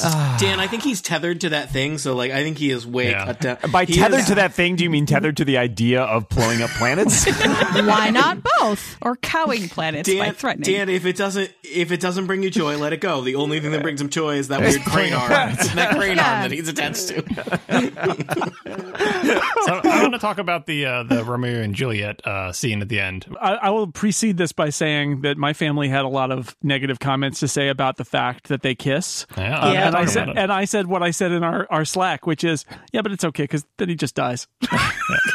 so so you have the scene where you know Rey Rey is dead uh, uh, because she you know used all of her strength and the lightning, Lightning. touched her. It's and anyway, corrosive, it's- yeah. Anyway, uh, and then Kylo comes up out of the pit somehow, unexplained movie magic. Um, and he he comes and he uh he saves her as we knew he would, and they have a moment together where she realizes that he saved her. Uh, and they they share a moment and they do share a kiss. Lots of people have feelings about this in terms of the relationship wars or whatever, but story wise and cinematically speaking, the connection between Kylo Ren and Rey is well established. Yep. Not, you know, the heart wants what it wants. They probably shouldn't be together. It would never work. But in that moment, uh, given all that has happened up to the point, they kiss, and I totally buy it. And then, and I think there's a great bit of acting there where Ben Solo, as we should know him in this in this brief moment here, has a smile on his face Yep. that I feel like pays off a lot of his character arc. Was essentially he just needed to be loved. He needed to love himself. He needed to believe that he could be loved. And in that moment, there is a moment of love and there is a genuine smile that comes across his face that I think is beautiful. And that I feel like is the capper to his arc. It doesn't mean he's redeemed. It doesn't mean he's a good guy. It doesn't mean they're going to get married and live happily ever after. That's not what it means at all. It means that it, one human moment. They, he feels it. Rey felt it. It comes together in this moment. This is a real thing that happens to real human people. Again, it does not mean they're going to get married and have kids. He smiles mm. beautifully, And, then, he becomes a ghost. and, th- and then he dies. And at the moment he died, the person, I don't know if you heard this person in our theater, Dan, had the exact same thought that I had, but this person, because they're rude, said it out loud in the theater, which is like, now you do him, Rey. And they could just go back and forth trading their life force. I did that too. yeah. They could be together, time traveler's God. wife style, briefly for small periods of time, or like Ladyhawke style, like in the, in the moment of dawn, they are together and just keep trading the life force back and forth. I have one nitpick about the uh, the the, the Force Ghost thing, which is usually so like when Yoda dies, his like blanket is like falls or whatever, and you know all this. When when Ben dies, I think his shirt is left there. Which He- he's going in the nude. He's going. He's going commando. Yep. the shirt is yeah. Well, Dan, it's like in the in in, In- in- the in Last episode Jedi. eight. Yeah, there where you he's not go. wearing There's the your shirt. see. There's that's that's continuity. That's the Is continuity it- of Last Jedi that Thank you, you. want. Okay, that's is what I'm that- looking for. Is there a towel when you're a first Ghost or no? Yeah. anyway, all this to say is I am I am pro kiss, and I do not uh, attach anything more to it than that is a real human Mm-hmm. moment. And I think that smile from Ben Solo is the, is the culmination of his entire character arc. And If only dies. Han and Leia had been better parents, none of this would happen. I, I will say that that I, I think he actually has two moments. There's the smile, but there's one before that, and it's when he is coming into the building to try to save Rey, and he like he jumps and Yeah. he lands and he says, says, "Ow!" "Ow." Yep. and That's- that is the first time. That's the first time that he has ever expressed Mm-hmm. anything other than you know anger. He he shows weakness and humanity in a way that we've never seen him do like before. Which is Yeah, and I it was funny, and I and I laughed at it. it also that was at a very tense moment where we got to breathe for like a I, second. I resented myself slightly for laughing and like feeling like he was a But- comic character now. think Like that was an interesting move. It was a character moment. Yep, and I, I it was so important to me because that helped me get to the point where like when I saw them kiss in our theater, there were about there were some people clapping and some people groaning and booing. So we had both sides of the ship wars uh, represented in my theater.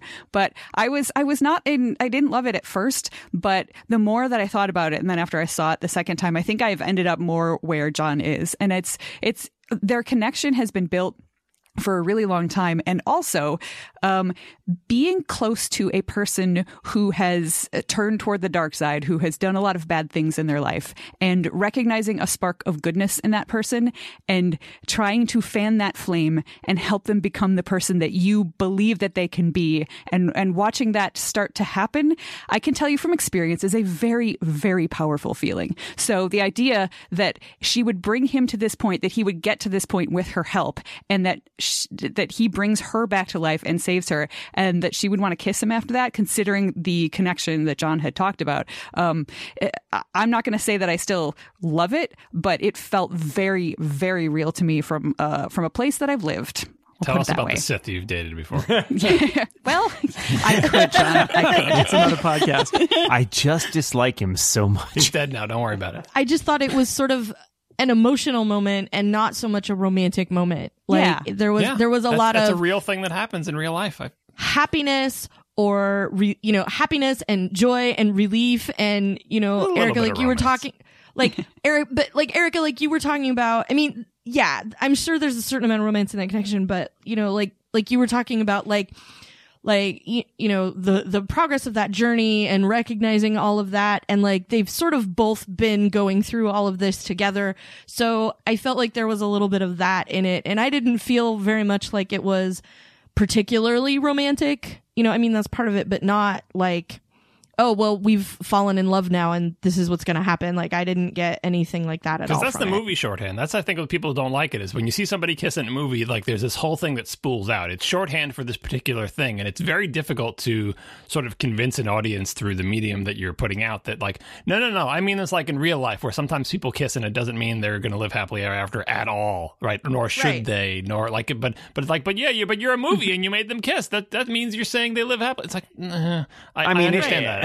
It, it, I mean, you're you're right, and it also flies in the face of like you know the the some of what we've seen before, and, and even in this franchise. I, I honestly, I don't know. I I don't want to begrudge anybody their their their fandoms or their their shipping. Um, I feel like a you know a hug, a hearty handshake. No, Caress of the cheek. No, but that- And then like, great. you have to I feel like there's- they, it- they it- it is a establish loaded term. sexual tension. Eight establishes not just a, a there is sexual tension. They- Absolutely. there is an intimate connection between these two characters. And at this moment, that is basically the end of his life. He's brought her back from the dead. He's about to go. That they share a final intimate moment before he fades away, literally fades away. I, I, you know, I know it, it feels a little weird, and yet on another level, it feels a little right. It's a goodbye. Um, that's the end of their connection right there in that in that moment. So I, I'm I'm willing to accept it. Like I said, literally because he dies, right? Like it's it's not anything Yeah. more than a kiss goodbye and then he dies yeah after a lengthy run up of the intimate connection between these two And he- people. he did one good thing before there hasn't been a lot of romance in these movies and the two people that we were actually rooting for to kiss obviously didn't work out in the end they did not live happily Un- ever unless after you meant that nice lady who gave uh, Chewbacca a bandage in The Force Awakens, uh, and her partner who is, who is a woman who we see in the background. That's about Yes. it. So, hope you liked that because that's all you got of of that representation in this movie. Um, although, again, I would say so. So, I talking about um, Finn's uh, friend with the horse.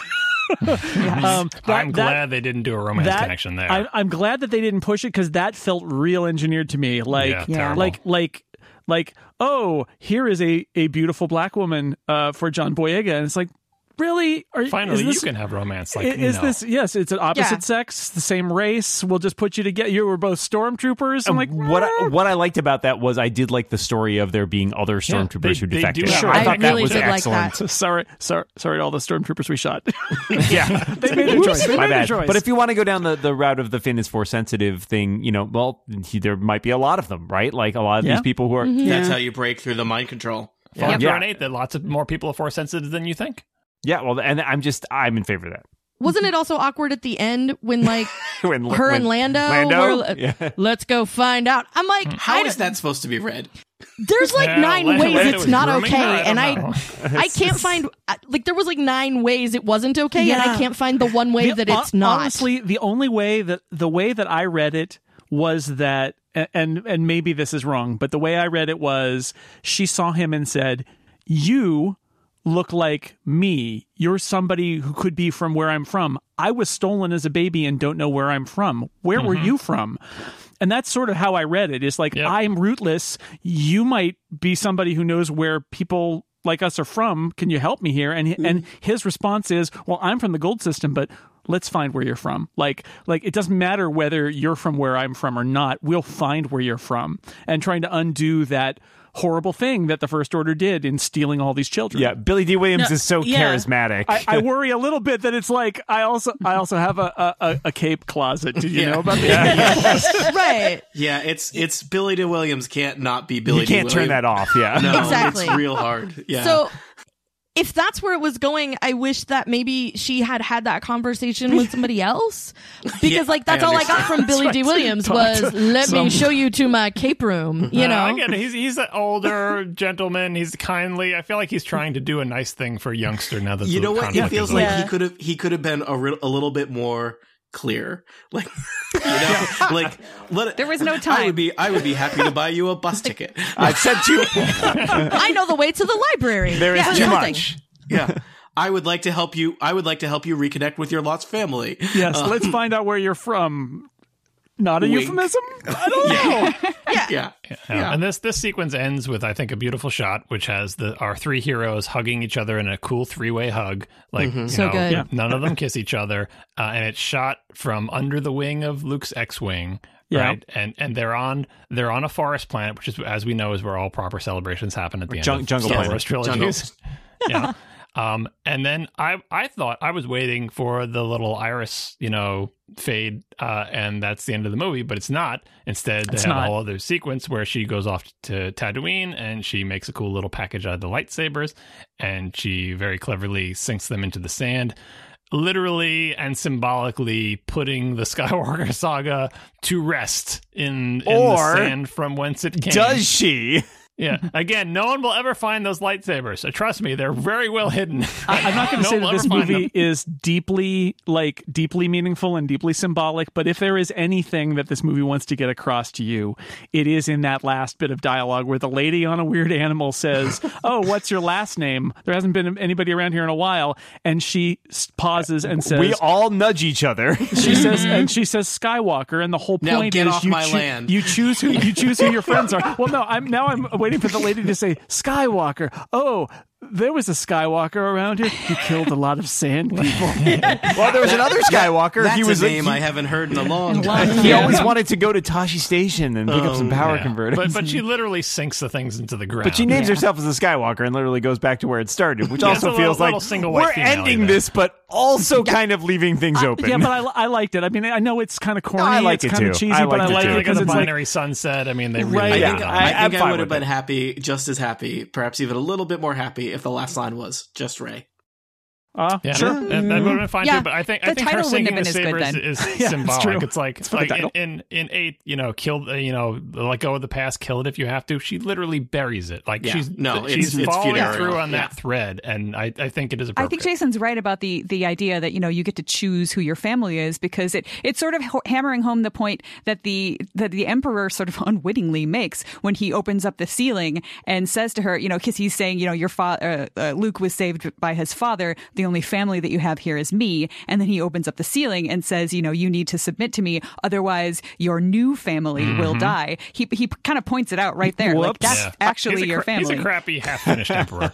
yeah. Otherwise, your your new. I mean, no. I mean your stupid sucky fa- friends that are no good. They will and obviously the, the the Force Ghost appearance of Luke and Leia, you know, kind of symbolizing her parents in a weird way. Don't think too much about that. Um, but it's it, it does feel it feels weird and like slightly like putting a cap on it while also leaving things open, and also just really makes me want to know. Frankly, if somebody recovered Luke's lightsaber after it fell out of Cloud City, they'd find it in the desert. That's That's not saying. a problem, no one guys. will find them. It's impossible. They'll never be found. I Fell out of the clouds. what it's saying on one level is this is the end of their story, right? Mm-hmm. Like, if we want to tell more stories with some of these characters, we will do that. But what it won't be is about Luke and Leia and Han Yeah, and the Skywalker saga. Right. We we mm-hmm. might Yeah. if we want to see a movie with Finn and Rey and and and some other characters we pick out, Who great. might find those lightsabers that are impossible to find? But But it also, I mean, so that's Yeah, the thing spoil- that's troubling about it too, spoil- though, is that the fact she has that a this new was- lightsaber. She's good. Yeah, she made Well, her yeah, new I mean, lightsaber out of her staff, which I thought Yeah, was, it was very her clever. staff. That was right? cool. Yeah. Yeah. Yeah. but I will also add to that the title of the movie is Rise of Rise of Skywalker, which also feels like well, if you're signaling Rey at the end being Yeah. a Sky- it's a Emperor it's an her odd to rise. message. It's very on the nose. Yeah. I know, but it's a, it's an odd message. we have now, ladies and gentlemen, reached the running time of the movie. And that, I'd like to ask everybody for some final thoughts about The Rise of Skywalker because we have reached the running time of the movie. The credits have finished. They want us to leave the theater, but we're still here. Uh, go around, uh, go around one last time. Uh, Aleen, final thoughts about Rise of Skywalker? I still haven't made up my mind what I think about it, so I'm going to have to see it again. At least once. I Yep. think I, I I will say I think a sec I think this movie is better watched multiple times which Yep. uh, you know I, sometimes people say that about movies and and and my my feeling is always sort of like yeah a movie should be designed to be good the first time. You shouldn't have to study it. You should be able to enjoy it the first time. And I think this does improve. But then again, this is a franchise movie. Uh, it's part of a larger thing. You, it doesn't stand alone. Um, and because of the way it's constructed, I do think it unfolds and maybe becomes a little bit a little bit clearer. Uh, Kelly disagrees with that, but that, that's that's fine. I, I think I think a second viewing is is helpful. I do agree with you Oh, that okay. it is. It does make more sense. It just Uh, my- intensified for you. Yeah, my feelings about st- about most of the stuff didn't really change. The things I didn't like, the things I did like, were all the same. Right. I just got some an- some answers, some questions I had after one viewing were answered in the second viewing, and so I felt like better about that. I was like, oh, Yeah, it's not like the flaws were were not flaws anymore, but that I understood like, oh, they did play fair with the Chewbacca's uh, transport and stuff like that. Um, Kelly, uh, final thoughts from you? Um, I enjoyed some of the really small moments. Um, I liked that Chewie got his medal. I liked seeing John Williams tend bar. I liked seeing Wedge and um Anthony Daniels without a helmet for a change and some of those those small things that were callbacks that if you missed it that's fine but they were sort of additional shading if you did pick them up um i thought this movie did that really well. And yes i'm probably going to go see it again in a theater. Um i got to get more mileage out of the costume i built. And uh i really like overall i really enjoyed it. There's there are a couple of things i didn't like but i think overall um my my primary aggravation with Rey being nobody and somebody at the same time is never going to go away, but the rest of it will probably fade and it will just become a movie that I like very much. Let's uh, hand it to you mentioned the music to John Williams for not only finishing his Yeah. uh, very lengthy association with Star Wars and nine feature films, but in this movie, it felt to me pulling out all the themes of Star Wars for Yes. appropriate moments They as a had the way to say Imperial March goodbye. over the credits. yeah, It Yeah. was in the movie too, I believe, yeah, at one point. yeah. When they when they're revealing the the fleet, yeah. Yeah. This is a feat similar to uh, Stephen King actually finishing the Dark Tower saga. Good job, John Williams, on not dying. well, well, well done. Uh, Tony, final thoughts about uh, you know, t- show me where Dan hurt you in your soul. All right, I, in, it's over here on my left soul. Okay, the left side of the soul. That's oh, that's the worst part. Oh no. Yeah, I know. Oh. That's uh it's a I think it's an exciting ride. I think it's got its flaws which we have now uh pulled apart at length. Um I think I wish that the uh three movies as a trilogy had kind of hung together better than they did, but I think this this was a pretty good end to a nine movie uh series.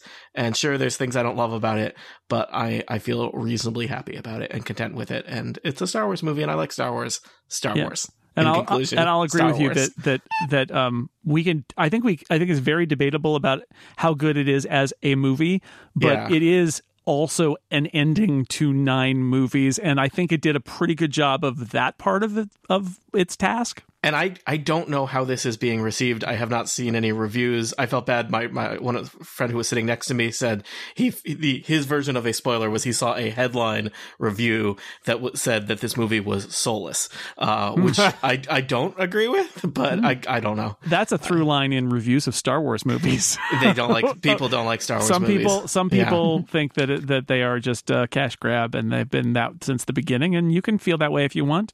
What is the point of joy and feeling like a child again? That is just wasted wasted brain cells. Indeed, that's people who are soulless are always seeking more soulless things. Mm. Uh, Erica, Um, I I think the character stuff was the stuff that I liked the best, which is why my biggest complaint about this movie is the shelving of Rose because Yeah. I think she Yeah. was Thank great and her interactions with Finn were wonderful. And at the end of the last movie, like it looked like maybe they were going to have a little something going on, and none of that paid off. I was uh, very which made sad me very sad.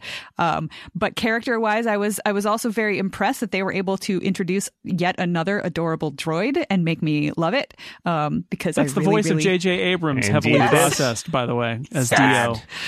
Oh, so cute. Um, but, but but overall, I Squeaky think wheel. Squeaky wheel. this this movie it, it did some things for me as a as a viewer at this point in history, at this point in in my real life that that were really kind of important. I think I think getting to see Kylo Ren become Ben Solo. The the idea that that there's hope that people can change and recognize the error of their ways and that people, you know, really do need to come together. I think that was an important thing for me to see on the screen. Um, and the the other moment that I that I cried a lot was when all of the ships appeared, you know, that that Lando and Chewie brought back. You know, the, the line, you know, that's not a navy, it's just people. I was like, that's that's another thing that I I think I needed to s- to see something on the screen to give me hope that people can can rise up and come together to to defeat darkness. And uh, this movie gave me that in a way that I wasn't really expecting. Maybe I should have been because you know it's Star Wars, but. Uh, but I wasn't, so it it it hit me where I lived in a way that I didn't expect, and I really really appreciated that. So I will definitely be seeing this again uh, at least once, maybe All more. right. Dan? Yeah, I mean, I've only seen it once. I, I will clearly see it again. In fact, I think I have tickets for Monday already. Um, um, I, I still struggle, like Aleen. I'm still struggling a little bit, and some of it's just sort of a processing thing. I think part of the reason it's hard for me to remove my analytical gap is just being a writer. Like now, thinking more about stories than I've ever thought about them in the past always makes me look at these things very closely, and it's tricky when it's positioned up against. I I ended up thinking this in, in in juxtaposition to two things I had seen recently. One of which is honestly my favorite thing in the Star Wars universe going right now, which is The Mandalorian, which is a show that does so to me more with less in a lot of mm-hmm. ways, It's like with a opposite of The lot of less. It's It doesn't, hundred doesn't percent feel the, end of the, it. the gravitational pull of those eight other not movies. at all right? and and that is kind of what i'm looking for in a star wars story in part now is like i love the themes of it but i felt like so much of it so much of those themes have been fulfilled for me by the original trilogy. I didn't need to necessarily go back to them. Um, and the other thing that I ended up seeing this in fairly close conjunction with, which is an interesting study, is Knives Out, the most, re- most recent Rian Johnson movie, which is also incredibly intricately plotted and yet manages to be a much smoother ride. Slightly Um, more appropriate for that genre. yeah, no, that's fine, but it's also again, it shows you can do an intricate plot and not have it feel like, oh my god, this is seven movies. Um, and it was just on inter- one planet that whole movie. Uh, Too. that's right. It was, yeah, budget. Uh, in, in, it's just never, go, interesting. they never go to space. You're telling me? Uh, there are very few droids in it. Um, and it's just interesting to see in conjunction with these things, right? Like, because it is sort of a, uh, on the one hand, having stuff that's like really into like minimalism and like what can we take away from this and what can we do in a very different direction, which is stuff that, again, as I mentioned up top, like I've really appreciated about Last Jedi when I've gone back and rewatched that. Uh, and so I think there are two things that are interesting for me coming out of this. One, I mean, obviously, we talked about the rewatching it, and I think as with the Last Jedi, the sort of the test of time is a big question for this. Will it hold up over time? Will how will people how will people's opinions sort of calcify over time? Will it turn out to be like, you know what, uh, I really like it, like there's a lot going on there, or will it be like mm, more of the flaws will feel more apparent? I don't know. We're just gonna have to wait and see on that front. But if there is a testament to these three movies, I will say I think the best thing they have done is created a new generation of characters that are as indelible in many ways as the original characters. I think Rey, Poe, and Finn especially have managed to do something that I would have said was near impossible, which is pick up the the mantle from Luke, Leia, and Han and really feel like this is a group of heroes that we love and we root for and we just want to know everything about their continuing adventures whether it be in film books comics whatever. I think we're going to be telling a lot of stories about them for a long time to come and that's not a small thing. That's it's a big deal Um, and so I think that for me is one of the, the biggest things that I sort of take away from this. And and you know, we talked. John mentioned the hug at the end there, and I really felt like so good. everyone's on So board with all those characters, right? We Oh, love that we, moment, we love yes. them. Uh-huh. We love the, whatever the flaws of the plotting and the themes. Those characters are loved in a way that is just beyond all belief that uh, the same franchise could pull that off again. I and ship so I will take that away from this if nothing else. Imagine them being in a movie where um, they have to solve a problem and fun stuff happens. That isn't Yeah, about the fate of the galaxy and the Jedi and the Sith. I'm- Hundred percent I'm- I'm here in for that. Yeah. So if they want to do that, I will be here for it. If they want to do a Disney Plus series, I'm here for that. Whatever they want to do, uh, that is the big testament to these these three movies. Uh, even long after the plots may may be forgotten. I want a Disney Plus series of shorts that is just Finn and Poe bickering. I will watch that Yes, all day long. please. And all three of them bickering. yeah.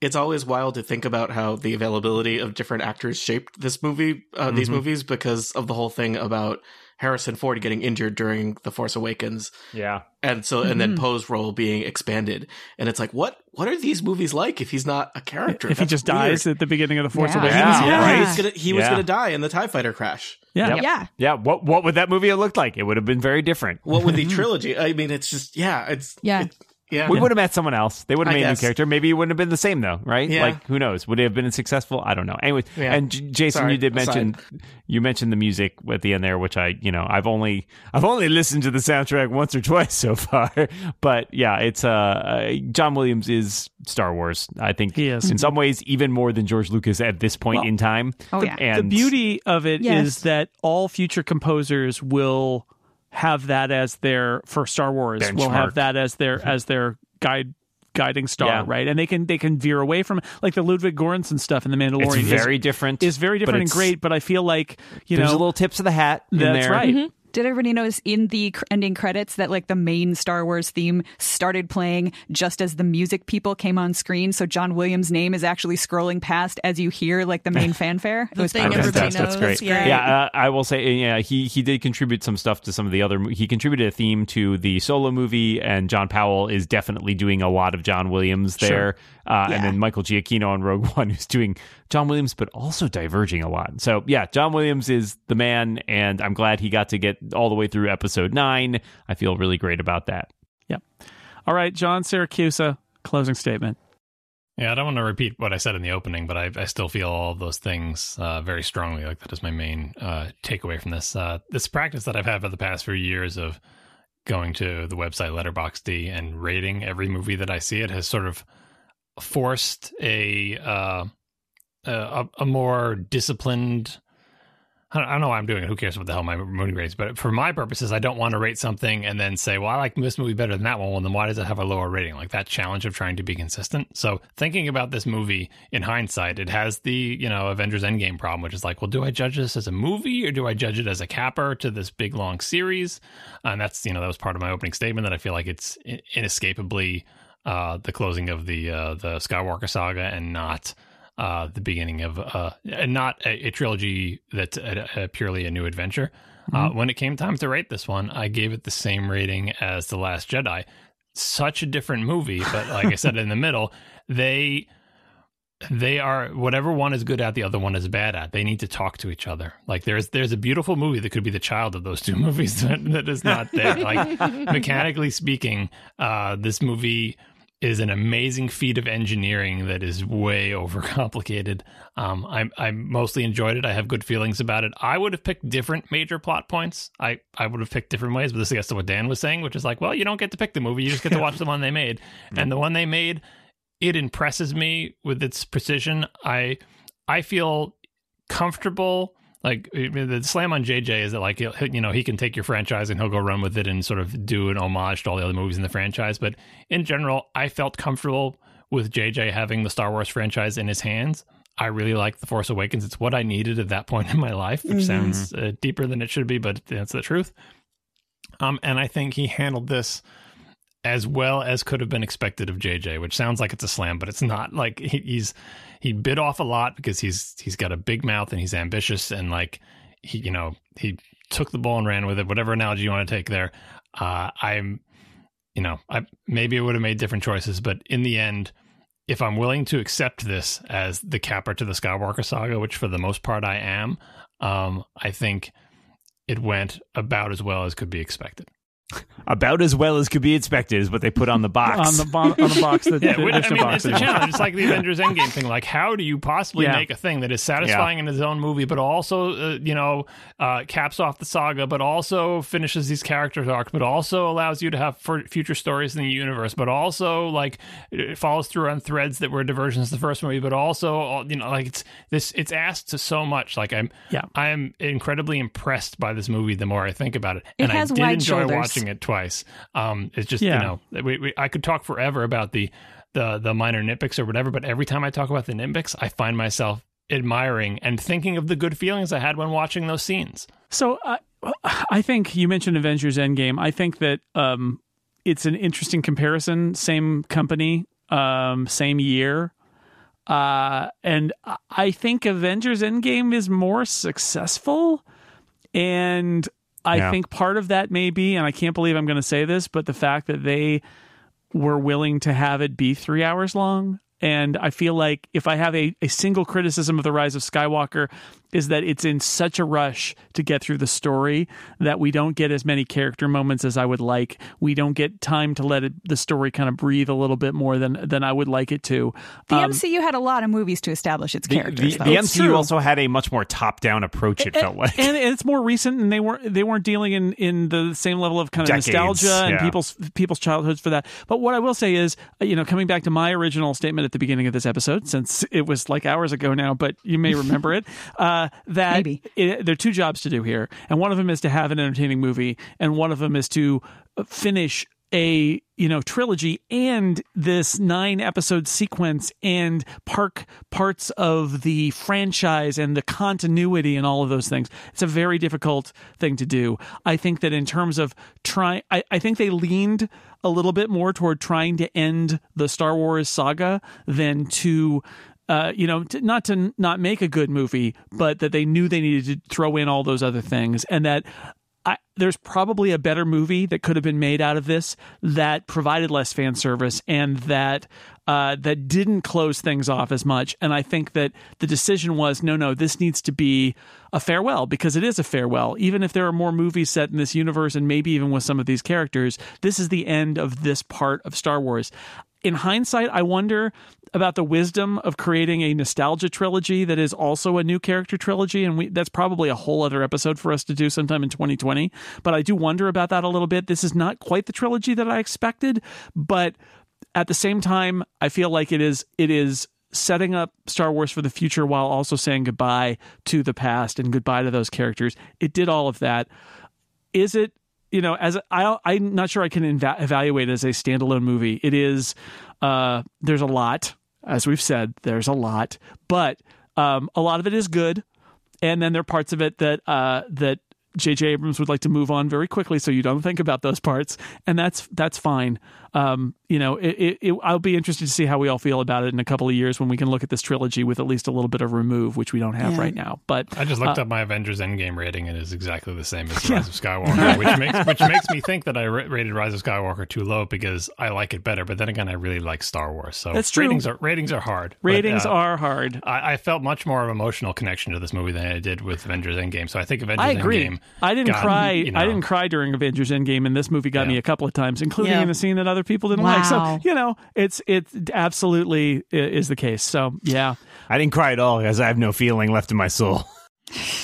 Sad. Now you're you're saying to yourself, friends, uh, two hours and forty five minutes about Star Wars. That's great, but I would like to hear more. I have good news for you. There are going to be at least one and probably two more episodes of the Incomparable about this between now and the end of the year. So uh, you know, keep watching the feed. There will be more. The Rebel panel. Uh, I, I shouldn't mention them because it makes them sound more authorized than they are. The Resistance panel will be coming Crush them. and uh, there may be other rebels as well out there. And and uh, the more we try to stop them, the more they fall through our fingers or something. I don't Striking, know. striking from a hidden base, Jason? Yeah, tighten maybe. Your, tighten your grip. What? Jason. Tighten my grip. Thank you, John. You're always there with the exact quote. Uh, the dead speak. Trade delegations. Sorry. No, no, we've wrapped around to episode one. Don't do that, Tony. It's very bad. Yay! The yes, Erica is happy. Uh, the rest of us are sad. Uh, I would like to thank my panelists, of course, Aleen Simms, Kelly Guimont, Tony Sindelar, Erica Ensign, Dan Moren, and John Siracusa. I'm not even going to have you say goodbye because uh, we, we've been here too long. Uh, thank you to everybody out there for listening. And uh, we will see you with more Star Wars talk with other people next time.